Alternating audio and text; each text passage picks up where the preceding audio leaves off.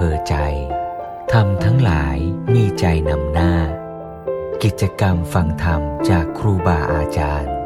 ที่จะช่วยให้ใจของท่านนำสู่การทำสิ่งที่ดีงาม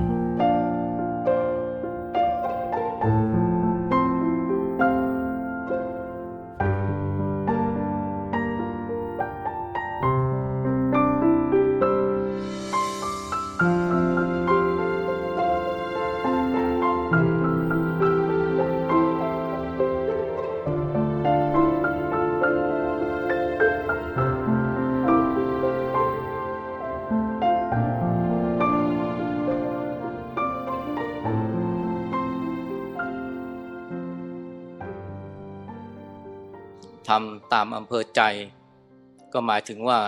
การแสดงธรรมตามใจชอบของวิทยากรนะซึ่งก็ย่อมมีความหลากหลายอาตมาก็หวังว่าทำตามอำเภอใจของอาตมาเนี่ยในวันนี้จะมีส่วนทำให้เกิดใจตามอำเภอธรรมนะของโยมบ้างนะหมายคือว่าเกิดการ น้อมนำจิตให้มีธรรมะเป็นใหญ่นะให้มีธรรมะเนี่ยเป็นสิ่งกำกับ หรือว่านำจิตใจของทุกท่านนะเพื่อให้เกิดความผาสุกเกิดความเจริญงอกงามในชีวิต การทำอะไรตามใจชอบเนี่ยมันก็ไม่ดีเท่ากับการที่เรามีใจนะที่มี ทำเป็นสิ่งนำหน้านะซึ่งอาจจะเรียกว่าเป็นใจตามอำเภอธรรมก็ได้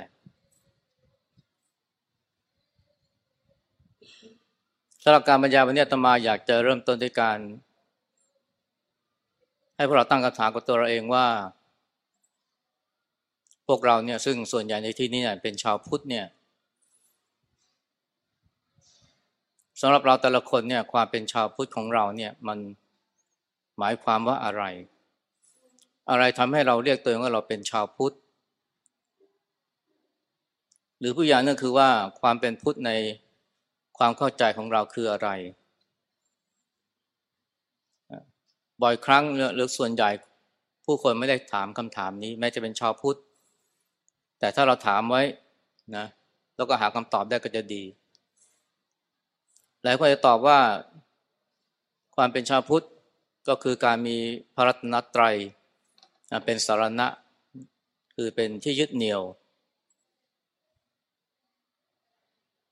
แต่ว่าแม้มีพระรัตนตรัยเนี่ยเป็นสิ่งยึดเหนี่ยวจิตใจเนี่ย หากว่าเป็นแค่สิ่งยึดเหนี่ยวนะเพื่อทำให้เราเกิดความมั่นคงในจิตใจ เท่านั้นคงไม่เพียงพอการยึดเหนี่ยว มีพระรัตนตรัยเป็นสรณะน่าจะหมายความถึงการที่น้อมนำแบบอย่างของพระพุทธองค์คำสอนของพระพุทธองค์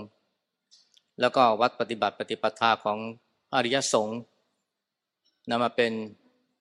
เครื่องกำกับน้อมนำชีวิตของเรา หรือเพื่อเป็นแบบอย่างแห่งการปฏิบัติ ความเป็นชาวพุทธของเราจะมีความหมายก็ต่อเมื่อ เรามองว่า มันหมายถึงการที่เราตั้งใจจะปฏิบัติตามคำสอนของพระพุทธเจ้า ถ้าเราไม่มีความคิดที่จะนำคำสอนของพระองค์มาปฏิบัติ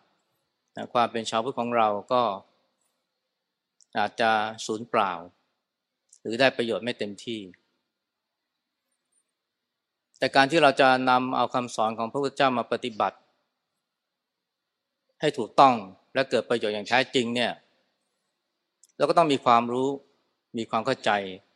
ในคำสอนของพระองค์นะว่าพระองค์สอนอะไรนะอะไรคือสิ่งที่เรียกว่าพระธรรมที่พระพุทธองค์ได้ทรงค้นพบ และนำมาแสดง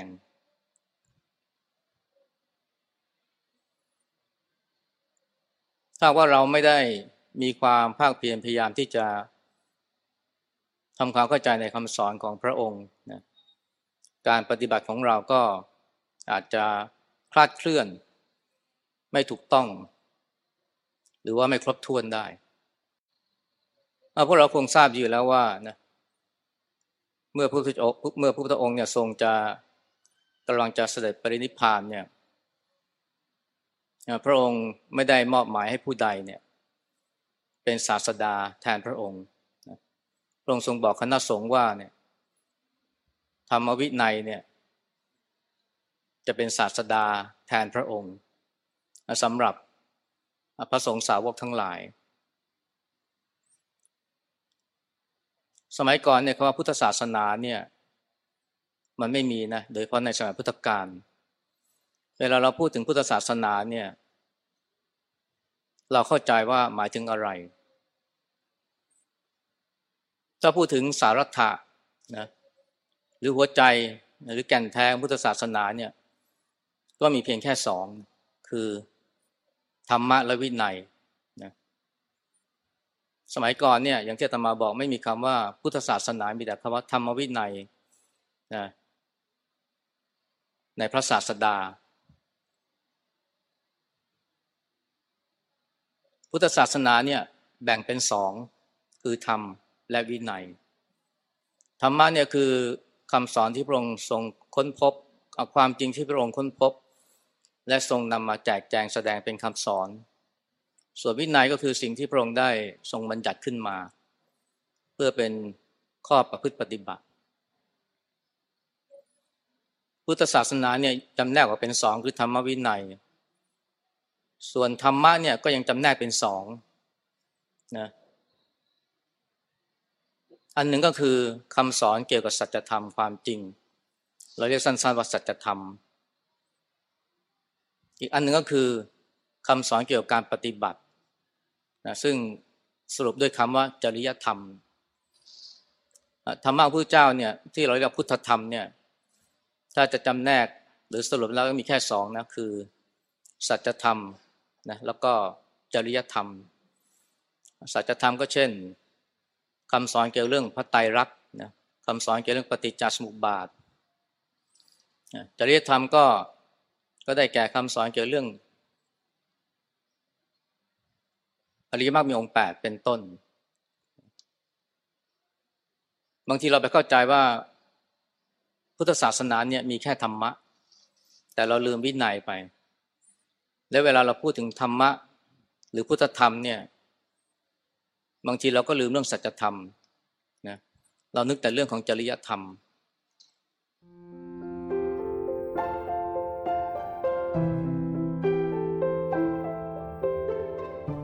เมื่อเราพิจารณาถึงคำสอนพระองค์ที่เป็นเรื่องการประพฤติปฏิบัติที่เรียกว่าจริยธรรมเนี่ยมีมากมายนะฮะแต่ถ้าจะสรุปย่อๆเนี่ยก็เหลือแค่สองอีกเช่นกันนะ คำสอนของพระเจ้าที่เป็นข้อประพฤติปฏิบัติ สามารถจะสรุปเป็นคู่ได้หลายคู่นะและธรรมะในแต่ละคู่เนี่ย แม้จะมีจุดเน้นที่แตกต่างกัน แต่ก็เสริมกัน จะขาดอันใดอันหนึ่งไม่ได้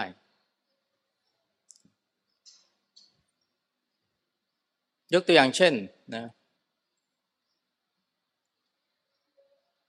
คำสอนของพระเจ้าที่เรียกว่าเป็นการกระทำเนี่ย ในระดับจริยธรรมเนี่ย ถ้าจะสรุปเนี่ยนะก็แบ่งออกเป็นหนึ่งทำกิจนะสองทำจิต อันที่เป็นคำของอท่านเจ้าประคุณนะสมเด็จพระพุทธโฆษาจารย์ คำสอนในระดับจริยธรรมเนี่ยที่มีมากมายเนี่ยถ้าจะสรุปแล้วเนี่ยมันก็มีแค่สองกลุ่มนะซึ่งอาตมาคิดว่าเป็นสิ่งที่ชาวผู้เราควรจะเรียนรู้และทำความเข้าใจ เพื่อจะได้ปฏิบัติอย่างถูกต้องและครบถ้วนทำกิจเนี่ยหมายถึงอะไรทำทำกิจก็หมายถึงการทำหน้าที่ หรือว่าการปฏิบัติ ที่เกี่ยวข้องสัมพันธ์กับผู้คน รวมทั้งสิ่งของ ซึ่งแสดงออกมาทางกายวาจาที่เราเรียกว่าพฤติกรรมอาจจะเรียกอีกอย่างหนึ่งก็ได้ว่า หมายถึงการกระทำภายนอกนะส่วนทำจิตเนี่ยก็หมายถึงการฝึกฝนพัฒนาจิต การวางจิตวางใจ จะเรียกว่าเป็นการกระทำภายในก็ได้ อันนี้เป็นเป็นหลักที่สำคัญนะคำสอนของพระเจ้าในระดับจริยธรรมเนี่ยจะมีสองส่วนเนี่ยควบคู่กันอยู่เสมอ คือทำกิจแล้วก็ทำจิต ยกตัวอย่างเช่น ในโอวาทปาติโมกเนี่ยนะนี่ก็เป็นหลักธรรมที่ชาวพวกเราคุ้นเคยดี นะสามข้อแรกคืออะไรนะการไม่ทำบาปทั้งปวง การทำกุศลให้ถึงพร้อม การชำระจิตของตนให้ผ่องใสสามนี่ก็เหลือแค่สองนะถ้าสรุปกันก็คือสองข้อแรกคือการทำดี ข้อที่สามคือการทำจิตทำดีนี่ก็ก็คือการทำกิจนั่นแหละนะคือการทำกิจต่อผู้อื่น ไม่เบียดเบียนเขานะแต่ มีความเอื้อเฟื้อเกื้อกูล อันนี้เราจะเรียกว่าไม่ทำบาป และเป็นการทำกุศลให้ถึงพร้อมคำสอนพระเจ้าเนี่ยนะที่เป็นข้อประพฤติปฏิบัติเนี่ยจะมีสองข้อนี้อยู่เสมอนะ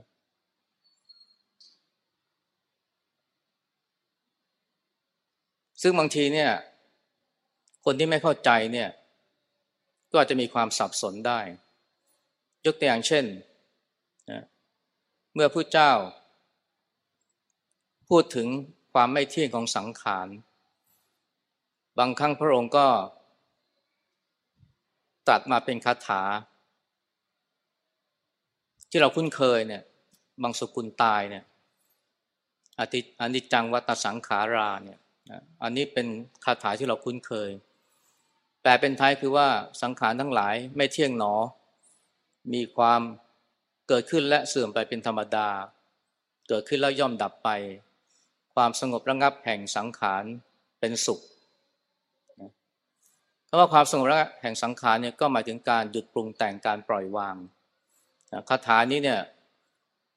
เราได้ยินบ่อยนะเพื่อสอนให้เราเนี่ยปล่อยวาง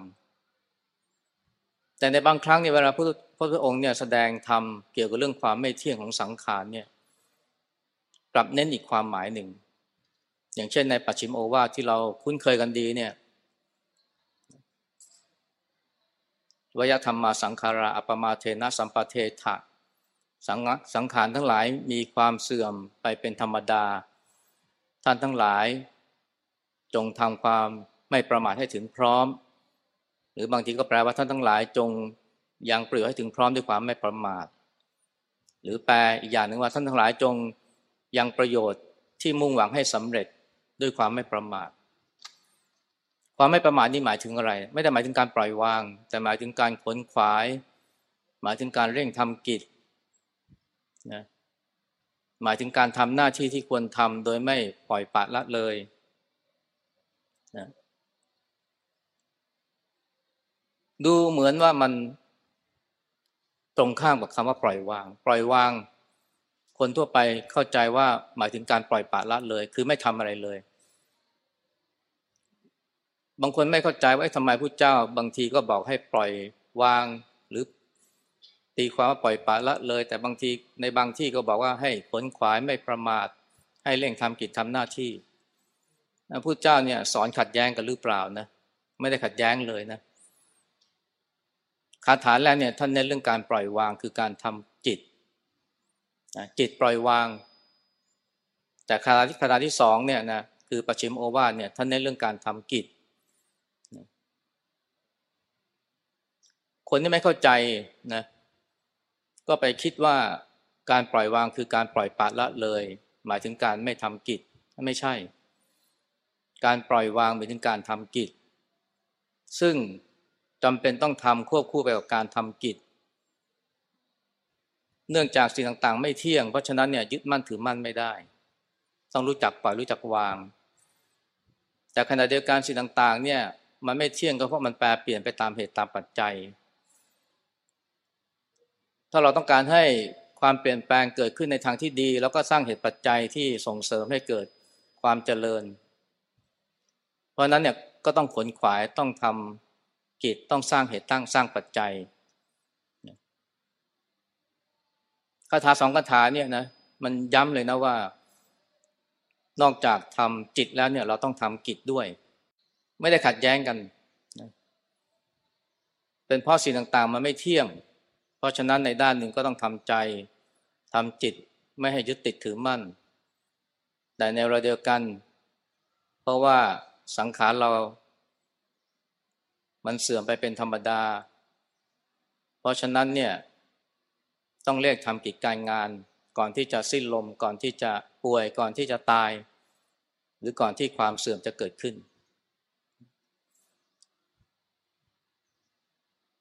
เราจะพบว่าคำสอนพระเจ้าเนี่ยนะจะเน้นสองอย่างควบคู่กันตลอดเวลานะทำจิตและทำกิจยกตัวอย่างเช่น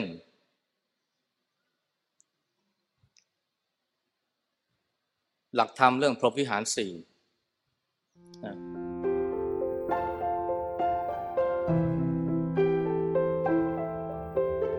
คืออะไรนะ เมตตากรุณา มุทิตาอุเบกขา เมื่อพระพุทธองค์เนี่ยทรงสอนเรื่องพรหมวิหารสี่แล้วเนี่ย ก็ไม่ได้หยุดเท่านั้นนะพระองค์สอนธรรมะอีกหมวดหนึ่งควบควบคู่กันไปด้วย คือสังขาวัตถุสี่ได้แก่ทาน ปิยวาจา อัตจริยาสมานตตาพรหมวิหารสีนี่เป็นเรื่องการทำจิตนะทำจิตให้มีเมตตากรุณา และในบางกรณีก็ต้องมีมุทิตา เช่นเมื่อเห็นคนอื่นเขาได้ดีได้ดี มีความเจริญเราก็ยินดีด้วย หรือว่าเมื่อเราพยายามทำความทำความดีสร้างประโยชน์ช่วยเหลือเกื้อกูลแล้วเนี่ยแต่ว่ามันไม่สำเร็จผลก็ต้องรู้จักปล่อยวางคืออุเบกขา บางคนไปเข้าใจว่าผู้เจ้าสอนแค่นี้นะเพราะฉะนั้นเวลาจะช่วยใครก็แค่แผ่เมตตาจนกระทั่งมีคนพูดว่าเนี่ย ชาวพุทธไทยชอบแผ่เมตตาอยู่ในมุ้งนะคือหมายความว่าจะช่วยใครก็ได้แต่แผ่เมตตา แต่ที่จริงเนี่ยผู้เจ้าไม่ได้สอนแค่นั้นนะเวลาใครเดือดร้อนเนี่ยก็มีกรุณา แต่ถ้านั้นไม่พอนะต้องทำกิจด้วยนะก็คือ ให้ทานเพื่อแผ่แบ่งปัน หรือว่าพูดจาให้กำลังใจนะที่เราปิยวาจา แนะนำในทางที่ดี หรือว่าลงมือเข้าไปช่วยเหลือเลย คืออัตจริยา แล้วก็สมานตาตาคืออร่วมทุกร่วมสุขเสมอบาทเสมอไหล จะแผ่เมตตาอยู่ในใจอย่างเดียวไม่พอนะ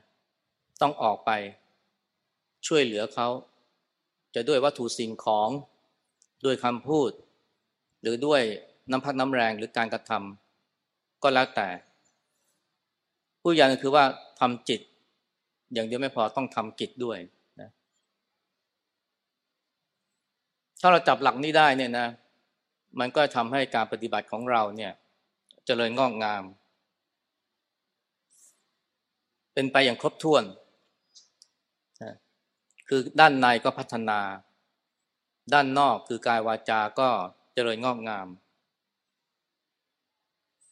มันมีกรณีตัวอย่างกรณีหนึ่งนะที่ชี้เห็นถึงว่าทำจิตกับทำกิจนี่ควบคู่กัน สมัยหนึ่งเนี่ยมีพระสงฆ์ท่านก็ พูดกันถึงเรื่องว่ามีคนมาติเตียน พระพุทธพระธรรมพระสงฆ์ แล้วก็มีหลายท่านก็มีความไม่พอใจ เมื่อพุทธองค์ทรงทราบ ก็เลยตัดเตือนเป็นพระภาสิทธ์นะว่า เมื่อใดก็ตามเนี่ยที่มีคนติเตียนพระองค์ ติเตียนพระธรรมหรือติเตียนพระสงฆ์เนี่ยไม่ควรที่จะพยาบาท ไม่ควรที่จะอาฆาตขุนเคืองหรือไม่พอใจ เพราะถ้าทำเช่นนั้นเนี่ย อันตรายหรือโทษก็จะเกิดขึ้นแก่พวกเธอพระองค์ก็ถามว่าเนี่ยถ้าหากว่ามีความโกรธมีความไม่พอใจเนี่ย จะรู้ไหมว่าคำพูดของเขาเนี่ย เป็นคำพูดที่ดีหรือว่าคำพูดที่ไม่ดีนะเป็นสุภาษิตหรือทุพภาษิตพระสงฆ์ก็บอกว่าจะไม่ทราบเลยนะถ้ามีความโกรธมีความไม่พอใจ เมื่อมีคนมาติดเตียนพระพุทธพระธรรมพระสงฆ์นั้นพระองค์ก็แนะว่าเนี่ยให้ระงงับความโกรธ ความขุนเคืองความไม่พอใจไว้ เมื่อได้ยินได้รู้ว่ามีคนมาตำหนิ ติเตียนพระองค์ ติเตียนพระธรรม ติเตียนพระสงฆ์และพระองค์ยังตัดบอกว่า ควรจะชี้แจง ให้เขารู้ว่า ความไม่จริงคืออะไรนะที่เขาติเตียนนั้นไม่จริงอย่างไร ให้เขาเห็นว่าสิ่งที่เขาติเตียนนั้นมันไม่จริงนะ อันนี้ก็คือการทำกิจนะในด้านหนึ่งเนี่ยเมื่อรู้ว่าคนเขาติเตียนพระพุทธธรรมประสงค์ก็ทำจิตเอาไว้คือไม่โกรธไม่ขุนเคือง แต่ท่านไม่พอนะต้องทำกิจก็คือไปชี้แจง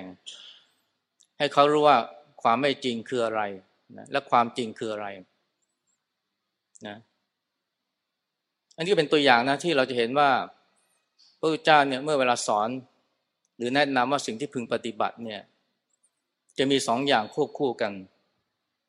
นะคือทำกิจและทำจิต ในด้านหนึ่งก็ขยันขันแข็งนะทำความดีสร้างประโยชน์ไม่ประมาท อีกด้านหนึ่งก็รู้จักปล่อยรู้จักวาง ไม่ยึดติดถือมั่น ไม่ว่าจะเป็นความสำเร็จ หรือว่าผลแห่งความสำเร็จนั้นเป็นต้นนะที่ตมาพูดเช่นนี้ก็เพราะว่ามีชาวพุทธจำนวนมากเนี่ย มีความเข้าใจที่คลาดเคลื่อนจำนวนหนึ่งเนี่ยก็มองพุทธศาสนาเนี่ยสอนแต่เรื่องการทำกิจ เช่น เวลามีคนถามว่าพุทธศาสนาสอนอะไรพระพุทธเจ้าสอนอะไร หลายคนจะตอบว่าละชั่วทำดี จบนะอันนั้นคือการทำกิจ สิ่งที่หายไปคืออะไรทำจิตละชั่วทำดีไม่พอนะต้องฝึกจิตด้วยนะให้ผ่องแผ้วชำระจิตให้ผ่องใสนะ แต่บางคนเนี่ยพอมาปฏิบัติธรรมมาก ๆ เนี่ย โดยเฉพาะในเรื่องการภาวนาเนี่ย ก็จะมองพุทธศาสนาสอนแต่เรื่องทำจิต แล้วก็มองข้ามเรื่องการทำกิจนะทำจิตปล่อยวางอย่างเดียวเลยนะไอ้สิ่งที่ควรทำก็ไม่ทำเช่น เจ็บป่วยเจ็บป่วยก็ปล่อยวางนะ ไม่ทุกข์ไม่ร้อน อันนี้ดีแล้ว แต่มันต้องรักษาด้วยนะ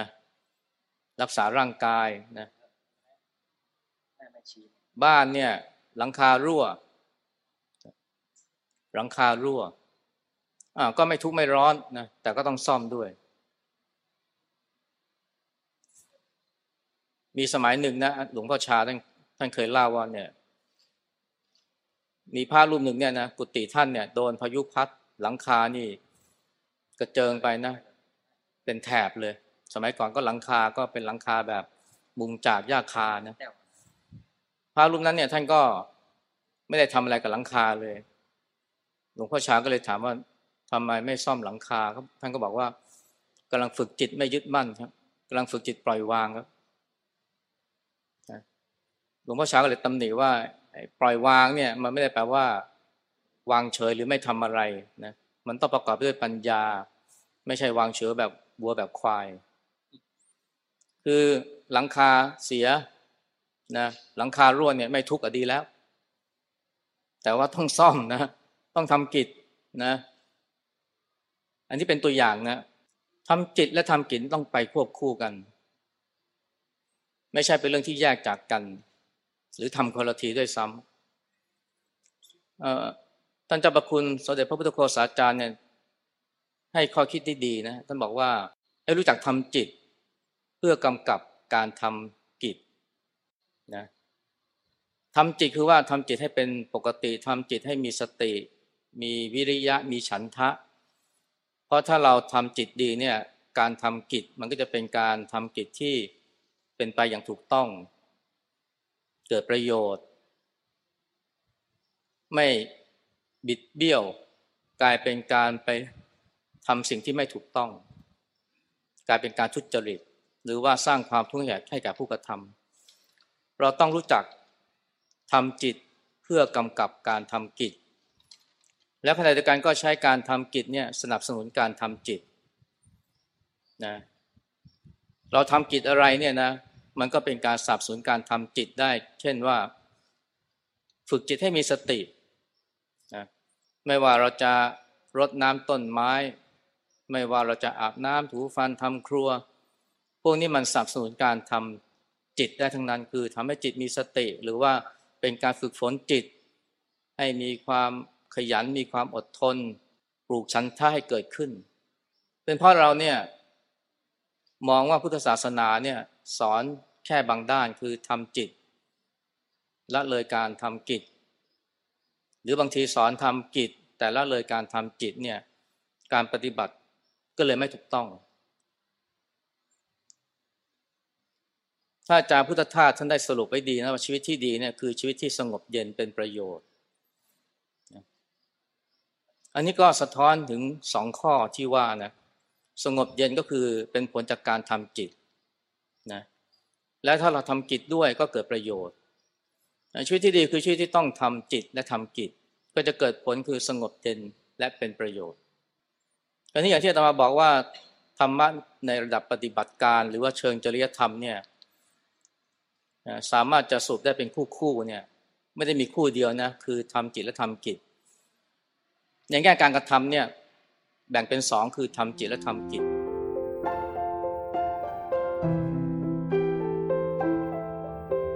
ถ้ามองในแง่ของจุดมุ่งหมายนะหรือประโยชน์เนี่ย มันก็มีสองเหมือนกันนะ ก็คือประโยชน์ตนและประโยชน์ท่านนะ ประโยชน์ท่านในที่นี้คือประโยชน์ที่เกิดขึ้นกับผู้อื่น หรือประโยชน์ที่เกิดขึ้นแกับส่วนรวม ประโยชน์ตนในที่นี้เนี่ยนะก็ครอบคลุมกว้างขวางตั้งแต่ ความเป็นอยู่ความประพฤติที่ดีงาม รวมทั้งความเจริญงอกงามในจิตใจเพราะประโยชน์ตนนี้ไม่ได้เกี่ยวข้องกับความเห็นแก่ตัวนะ เพราะว่าเห็นแก่ตัวเนี่ยมันก็อาจจะเป็นการทำร้ายตัวเองก็ได้ คนที่เห็นแก่ตัวเนี่ยเขาทำลายประโยชน์ตน เช่นเขาไปทำชั่วเขาไปลักขโมย อันเนี้ยมันไม่ได้เกิดประโยชน์ตนแล้วมันมันกลายเป็นการบั่นทอนประโยชน์ตน เกิดโทษกับตัวเอง อันนี้เรียกว่าทำร้ายตัวเองได้เหมือนกันประโยชน์ตนเนี่ยนะมันก็หมายถึงการที่เราทำความดีฝึกฝนพัฒนาจิต มันก็จะทำให้ความเป็นอยู่ของเรา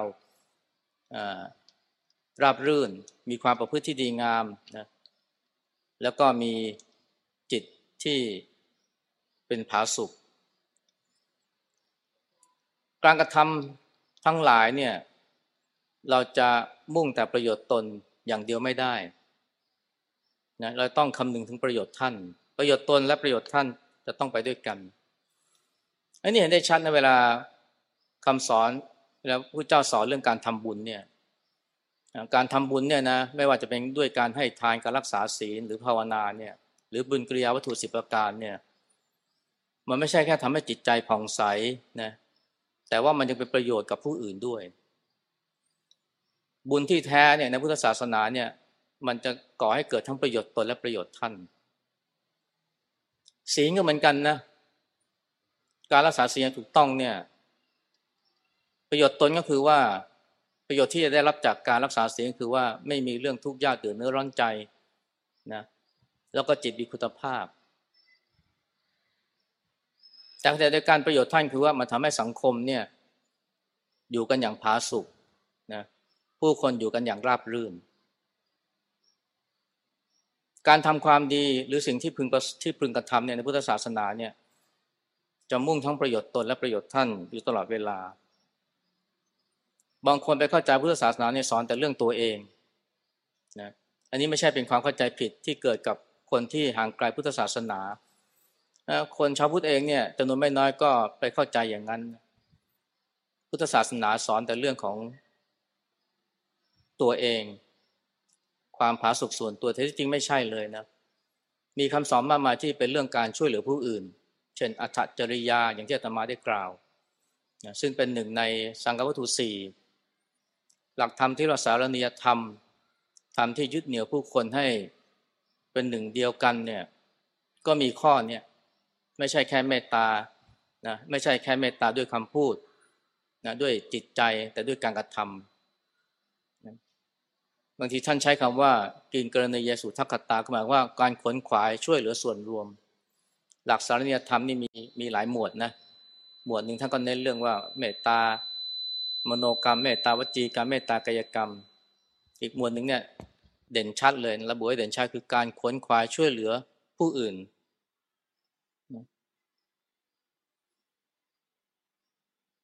มีภาษิตหนึ่งของพระเจ้าที่ตรัสเอาไว้นะว่าการรักษาตนเนี่ยก็คือการรักษาผู้อื่น การรักษาผู้อื่นก็คือการรักษาตน เชื่อเห็นว่าประโยชน์ตนกับประโยชน์ท่านนี่ไม่ได้แยกจากกัน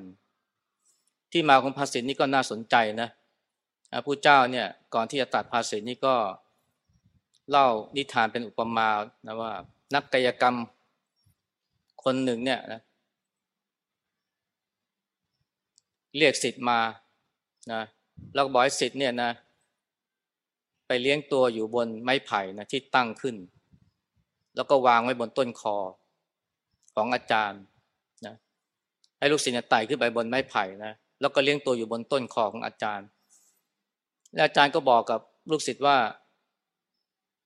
ให้เธอ ระวังฉัน ส่วนฉันก็จะระวังเธอ เมื่อเราต่างระวังรักษาซึ่งกันและกัน ก็จะทำศิลปะนี้สำเร็จ ศิลปะนี้คือกายกรรม แล้วก็จะได้เงินแล้วก็จะลงมาโดยสวัสดิภาพปลอดภัย ลูกศิษย์ก็บอกว่าทำอย่างนั้นไม่ได้อาจารย์ อาจารย์นั่นแหละนะ ต้องระมัดระวังรักษาตัว ส่วนผมก็จะระมัดระวังรักษาตัวผม เมื่อทั้งเมื่อ เมื่อทั้งสองฝ่ายเนี่ยนะ รักษาระมัดระวังตัวเองนะกายกรรมก็จะทำสำเร็จแล้วก็จะได้เงินและจะกลับลงมาได้ปลอดภัย แล้วพระเจ้าก็ตัดว่าเนี่ยที่ลูกศิษย์พูดเนี่ยถูกแล้วนะแล้วพระองค์ก็สรุปเป็นนะเป็นภาษิตว่าเนี่ยเมื่อรักษาตนก็เท่ากับรักษาผู้อื่น เมื่อรักษาผู้อื่นก็ชื่อว่ารักษาตน รักษาตนด้วยรักษาตนด้วยการเจริญด้วยการเสพด้วยการทำให้มากซึ่งธรรมะ โดยเพราะสติปัฏฐาน รักษาผู้อื่นด้วยอย่างไร รักษาผู้อื่นด้วยความอดทนนะความอดทน ไม่เบียดเบียนไม่มีจิตคิดร้าย นะมีความเมตตาเห็นใจได้ว่าประโยชน์ตนกับประโยชน์ท่านเนี่ยมันไม่ได้แยกกัน ถ้าเราจะเน้นแต่ประโยชน์ตนเรามองข้ามประโยชน์ท่านเนี่ยมันก็ถือว่าเป็นการรักษาตนที่ไม่สมบูรณ์นะ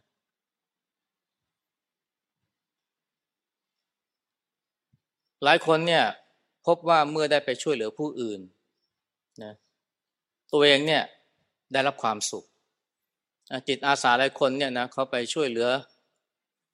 เด็กกำพร้า ไปช่วยเหลือคนชรานะไปปลูกป่าเนี่ยก็เพราะว่านอกจากประโยชน์จะเกิดขึ้นกับส่วนรวมแล้วนะตัวเองก็มีความสุข หลายคนมีความทุกข์นะแต่ความทุกข์มันทาเบาบางเมื่อได้ช่วยเหลือผู้อื่น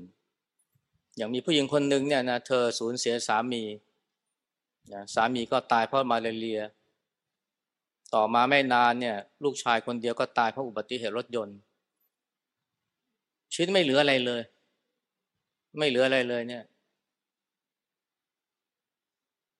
กินไม่ได้นอนไม่หลับ หมดอะไรตายอยากกับชีวิต ไม่สามารถจะยิ้มได้ต่อไป จนวันหนึ่งคิดถึงการฆ่าตัวตาย แล้ววันหนึ่งเนี่ยนะเดินกลับบ้านเนี่ยมีแมวผอมผอมโซมันเดินตามมา จนมาถึงหน้าบ้านของเธอ เธอก็สงสารแมวเพราะข้างนอกมันหนาว เธอก็เอาแมวเข้ามาในบ้าน แล้วเธอก็เอานมให้แมวกินโอ้แมวมันกินนมเลียนนมจนหมดจาน แล้วมันก็มีความสุข แล้วมันก็มานวลเนียคลอเคลียพันแข้งพันขาเธอ เธออดยิ้มไม่ได้พอเธอยิ้มเธอก็ฉุกคิดขึ้นมาว่าเอ๊ะ เรายิ้มไม่ได้อย่างนี้มานานนะหลายเดือนแล้วนะทำไมเรายิ้มได้ แล้วเธอก็เลยเกิดความคิดขึ้นมาเกิดความคิดขึ้นมาว่าเนี่ยถ้าการทำให้แมวผอมโซเนี่ยมันมีความสุข สามารถทำให้ฉันยิ้มได้เนี่ยการที่ฉันไปช่วยเหลือคนให้มีความสุข ก็น่าทำให้ฉันมีความสุขด้วยเหมือนกัน แล้ววันรุ่งขึ้นเนี่ย เธอก็ไป เยี่ยมเพื่อนบ้านที่ป่วย เอาอาหาร เอาขนมปังนะไปเยี่ยมเพื่อน โอ้ยเพื่อนมีความสุขมากเลย เธอก็มีความสุขด้วย แล้วเธอก็เลยพบว่าอ๋อการให้ความสุขกับผู้อื่นเนี่ย มันก็ทำให้เรามีความสุขด้วยนับแต่นั้นมาเนี่ยทุกวันเนี่ยเธอก็จะไปทำความดีเพื่อช่วยเหลือผู้อื่น แล้วเธอก็บอกนับแต่นั้นมาเนี่ย เธอก็สามารถจะยิ้มได้นะ ไอ้ความคิดที่จะฆ่าตัวตายก็หายไป สามารถจะนอนหลับได้ มีความสุขเหมือนก่อนที่จะสูญเสียสามีแล้วก็ลูก อันนี้ก็เป็นตัวอย่างนะว่าการรักษาผู้อื่นก็เท่ากับรักษาตน การที่ช่วยเหลือผู้อื่นนะมันก็มีส่วนในการช่วยตัวเองให้มีความสุขด้วย ความสัมพันธ์ระหว่างการ ช่วยเหลือตน หรือว่าการทำประโยชน์ตนเนี่ย กับการคำนึงถึงประโยชน์ผู้อื่นเนี่ยนะที่จริงมันเป็นหัวใจสำคัญเลยนะ ของวินัยของสงฆ์พระวินัยเนี่ยนะมันคือข้อปฏิบัติกับประพฤติปฏิบัติของพระสงฆ์พระสงฆ์เนี่ยนะจะมีหลักอยู่อย่างหนึ่งนะก็คือว่า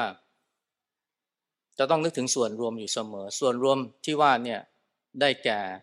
หมู่สงฆ์แล้วก็รวมไปถึงญาติโยมนะอันนี้เป็นวินัยที่กำกับการประพฤติปฏิบัติของพระ พระเราเนี่ยนะแม้ว่าจะมาบวชเพื่อการพ้นทุกข์ส่วนบุคคล แต่ว่าวินัยทำให้พระเนี่ยจะต้องให้ความสำคัญกับประโยชน์ของส่วนรวมด้วย ถ้าหากว่าสงฆ์มีกิจ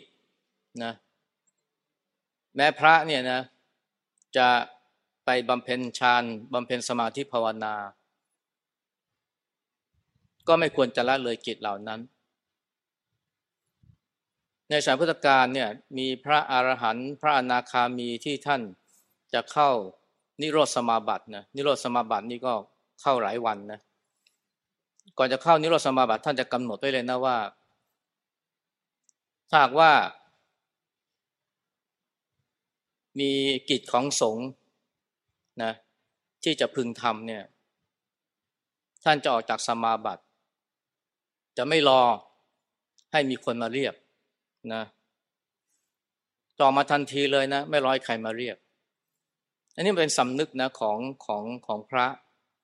นะที่ถูกปลูกฝังด้วย สิ่งที่เรียกว่าพระวินัย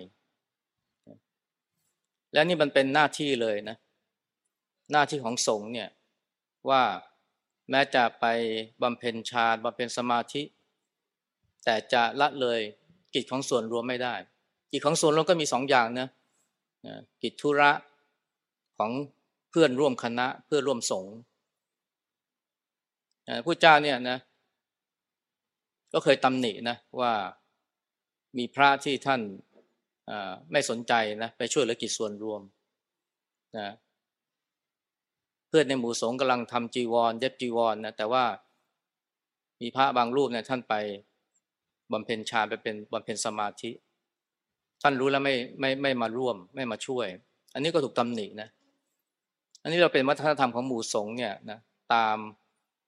ที่ถูกต้องเลยนะ คือว่าจะต้องใส่ใจส่วนรวม แม้ว่าการมาเป็นพระเนี่ยนะ หน้าที่สำคัญประการคือการฝึกจิตพัฒนาตนเนี่ยให้มีความเจริญงอกงามส่วนบุคคลก็ตาม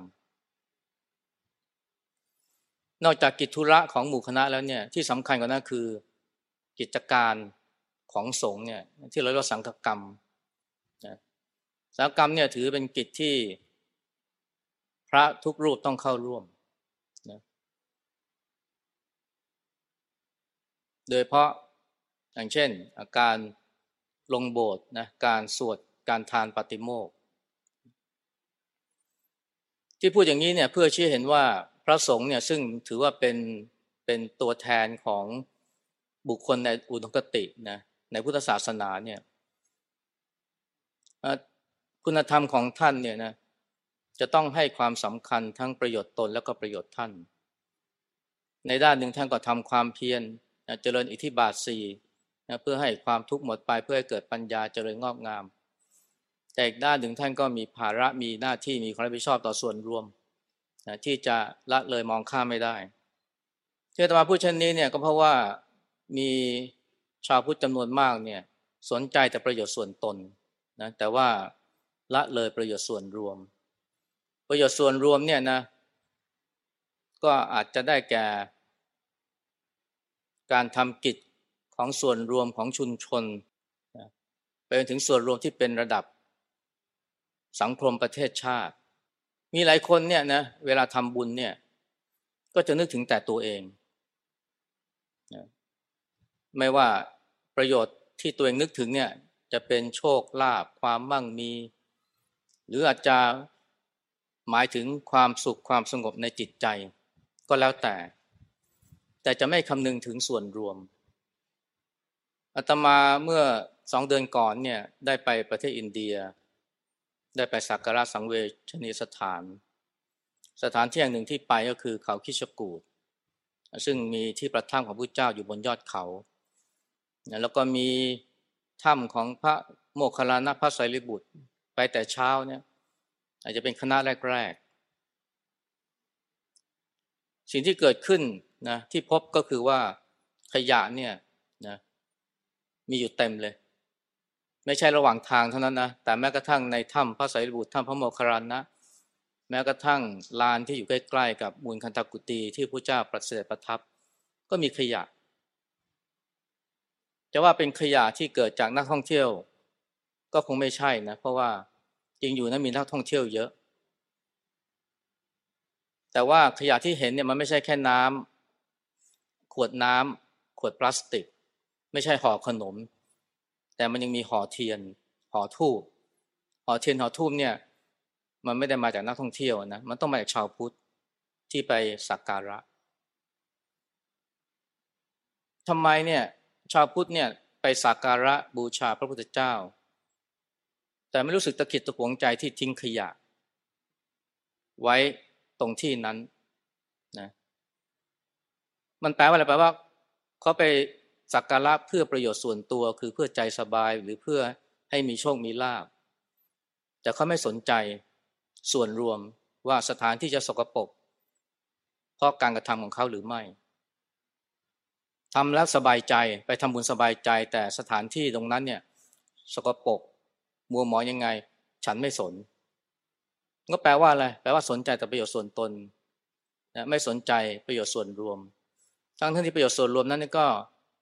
เป็นสถานที่นะที่ชาวพุทธนะเราสักการะ แน่นอนนะเขาย่อเขาจะไม่ทิ้งขยะแบบนั้นเนี่ยรวมทั้งกล่องทูบกล่องเทียนเนี่ยในบ้าน ในห้องพระเขาไม่ทำแน่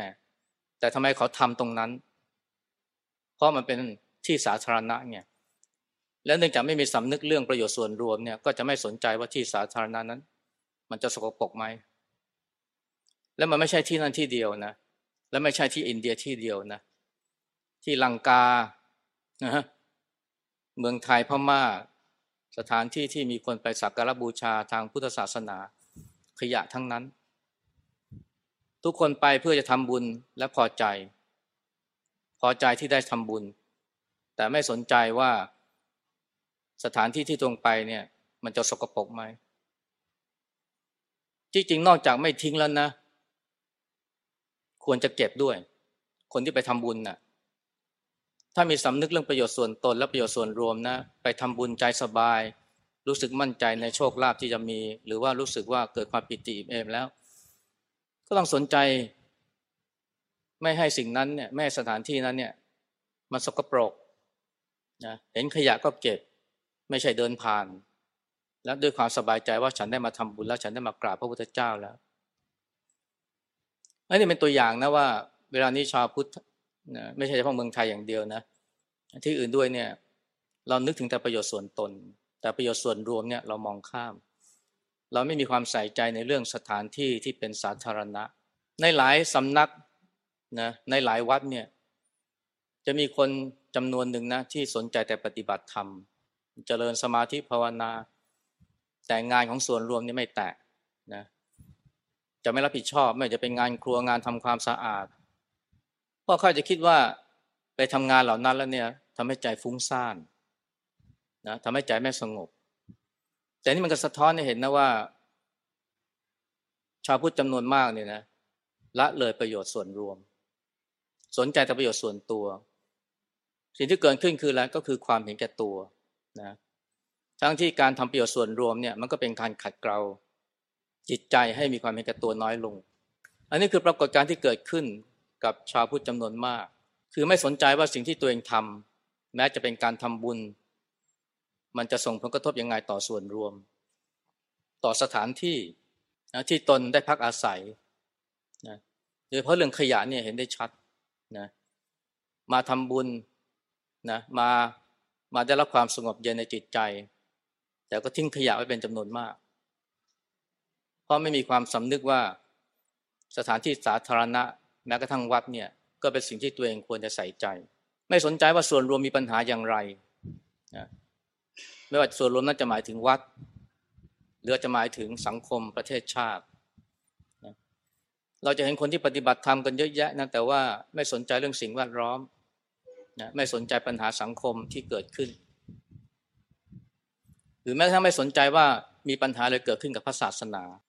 เพราะนั้นจึงไม่เกิดความสนใจที่จะไม่มีความกระตือรือร้นที่จะไปช่วยเหลือรับผิดชอบส่วนรวม เดี๋ยวนี้อย่าว่าแต่ส่วนรวมที่เป็นประเทศชาติเลยนะ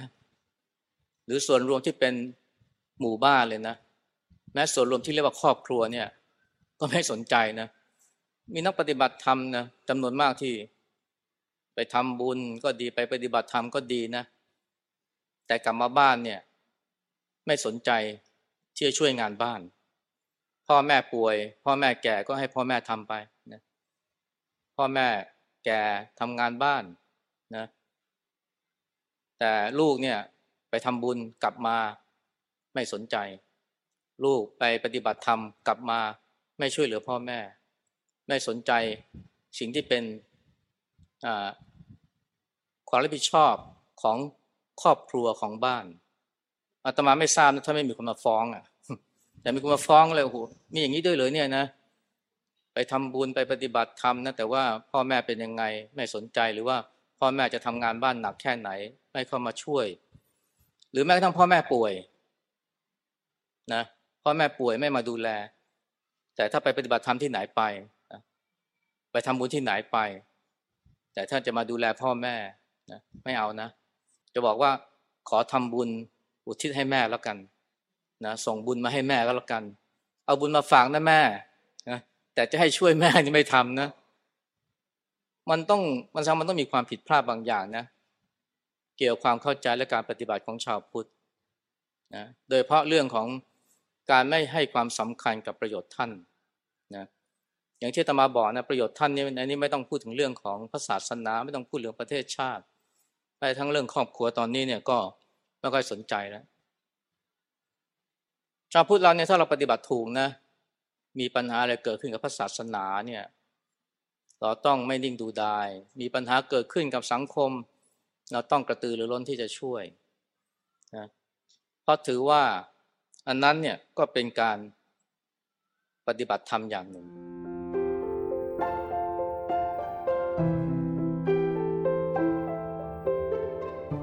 ธรรมะที่หลายคู่แล้วนะทำกิจและทำจิต ประโยชน์ตนและประโยชน์ท่าน ที่จริงประโยชน์ตนเนี่ยนะ มันก็ยังมีคู่นะ ได้แก่ประโยชน์ขั้นต้น กับประโยชน์ขั้นสูง ประโยชน์ขั้นต้นคือภาษาบาลีว่าทิฏฐธรรมิกัตถะประโยชน์ขั้นสูงเนี่ยสัมปรายิกัตถะซึ่งที่จริงเนี่ยรวมไปถึงประโยชน์ขั้นสูงสุดด้วย ปรมัตถะ ประโยชน์ทั้งประโยชน์ขั้นต้น และประโยชน์ขั้นสูงเนี่ยเป็นสิ่งที่เกื้อกูลกัน จะสนใจแต่อันใดอันหนึ่งไม่ได้ ประโยชน์ขั้นต้น คืออะไรประโยชน์ขั้นต้นก็ได้แก่การมีสุขภาพดี การมีสถานภาพ มีเงินมีงาน มีครอบครัวที่ผาสุกมีมิตรที่ดี อันนี้มันเป็นประโยชน์ทางโลกที่เห็นได้ชัดนะประโยชน์ขั้นสูงเนี่ยหมายถึงประโยชน์ หรือความสุขในจิตใจ เช่นความอุ่นอบอุ่นใจนะที่มีหลักยึดเหนี่ยว เพราะมีศรัทธาที่ดีงามนะมีความอิ่มใจนะเพราะว่าได้มีความเอื้อเฟื้อ มีความเสียสละ มีความภาคภูมิใจ เพราะว่าชีวิตเนี่ยประกอบสิ่งที่เป็นสุจริต ไม่เบียดเบียนใคร มีปัญญา มีความกล้ากล้า มีความมั่นใจ มีความกล้ากล้า มีความมั่นใจ เพราะมีปัญญา อันนี้คือประโยชน์ขั้นสูงนะ เป็นเรื่องประโยชน์ทางจิตใจนะความอบอุ่นใจ ความอิ่มใจ ความภาคภูมิใจนะและความมั่นอกมั่นใจ ซึ่งมันมีประโยชน์ขั้นสูงสุดนะที่เราปรมัตฐานเนี่ยนะที่รวมอยู่ในประโยชน์ขั้นสูงหรือสัมปริกัตถะได้แก่อะไรนะเช่น การที่มีจิตใจไม่หวั่นไหว เมื่อมีอะไรมากระทบ ความพัดพลาดสูญเสียการต่อว่าด่าทอมาเกิดขึ้นกับตัวเอง ก็ไม่หวั่นไหวนะยังมีใจกเกษมสารนะมีจิตผ่องใสนะใจไม่ทุกข์เป็นอิสระ ซึ่งที่จริงก็คือนิพพานนั่นแหละนะคนเราเนี่ยนะแม้จะมุ่งประโยชน์ส่วนตนเนี่ย ก็ต้องควรให้ได้ทั้งสองอย่าง คือประโยชน์ขั้นต้น แล้วก็ประโยชน์ขั้นสูง หรือประโยชน์ขั้นสูงสุด เพราะว่าประโยชน์ขั้นต้นเนี่ยนะอย่างที่ตมากล่าว เช่นการมีสุขภาพดีนะการมีเงินมีงานมีสถาภาพเนี่ยมันก็มีส่วนช่วยทำให้เราได้เข้าถึงประโยชน์ขั้นสูง ในสายพุทธการเนี่ยนะมีคารวะบางท่านเนี่ยหิวนะแต่มาฟังธรรมผู้เจ้าผู้เจ้าแทนที่จะแสดงธรรมนะก็ให้อาหารกิน พอเขาได้อาหารกินแล้วเนี่ยผู้เจ้าแสดงธรรมเนี่ยก็บรรลุธรรมเป็นพระโสดาบันเลย แน่นอนนะ หลายคนเนี่ย หรือส่วนใหญ่คงทำไม่ได้แบบนั้นหรอก แต่ว่าถ้าเรามีสุขภาพดีนะเราไม่อดไม่อยากไม่หิวโหย เรามีมีชีวิตที่การงานที่ราบรื่นเนี่ย มันก็ทำให้การปฏิบัติธรรม ให้เกิดความเจริญงอกงามในจิตใจนะที่เราประโยชน์ขั้นสูงเนี่ย มันเป็นไปได้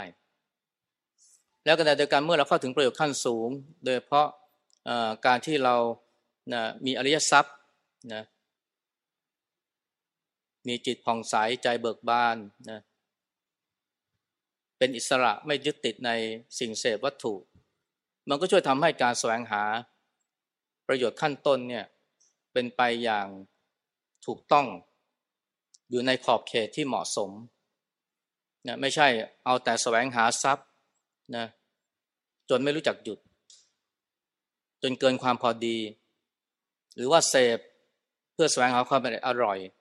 จนกระทั่งเกิดโรคเกิดภัยกับร่างกาย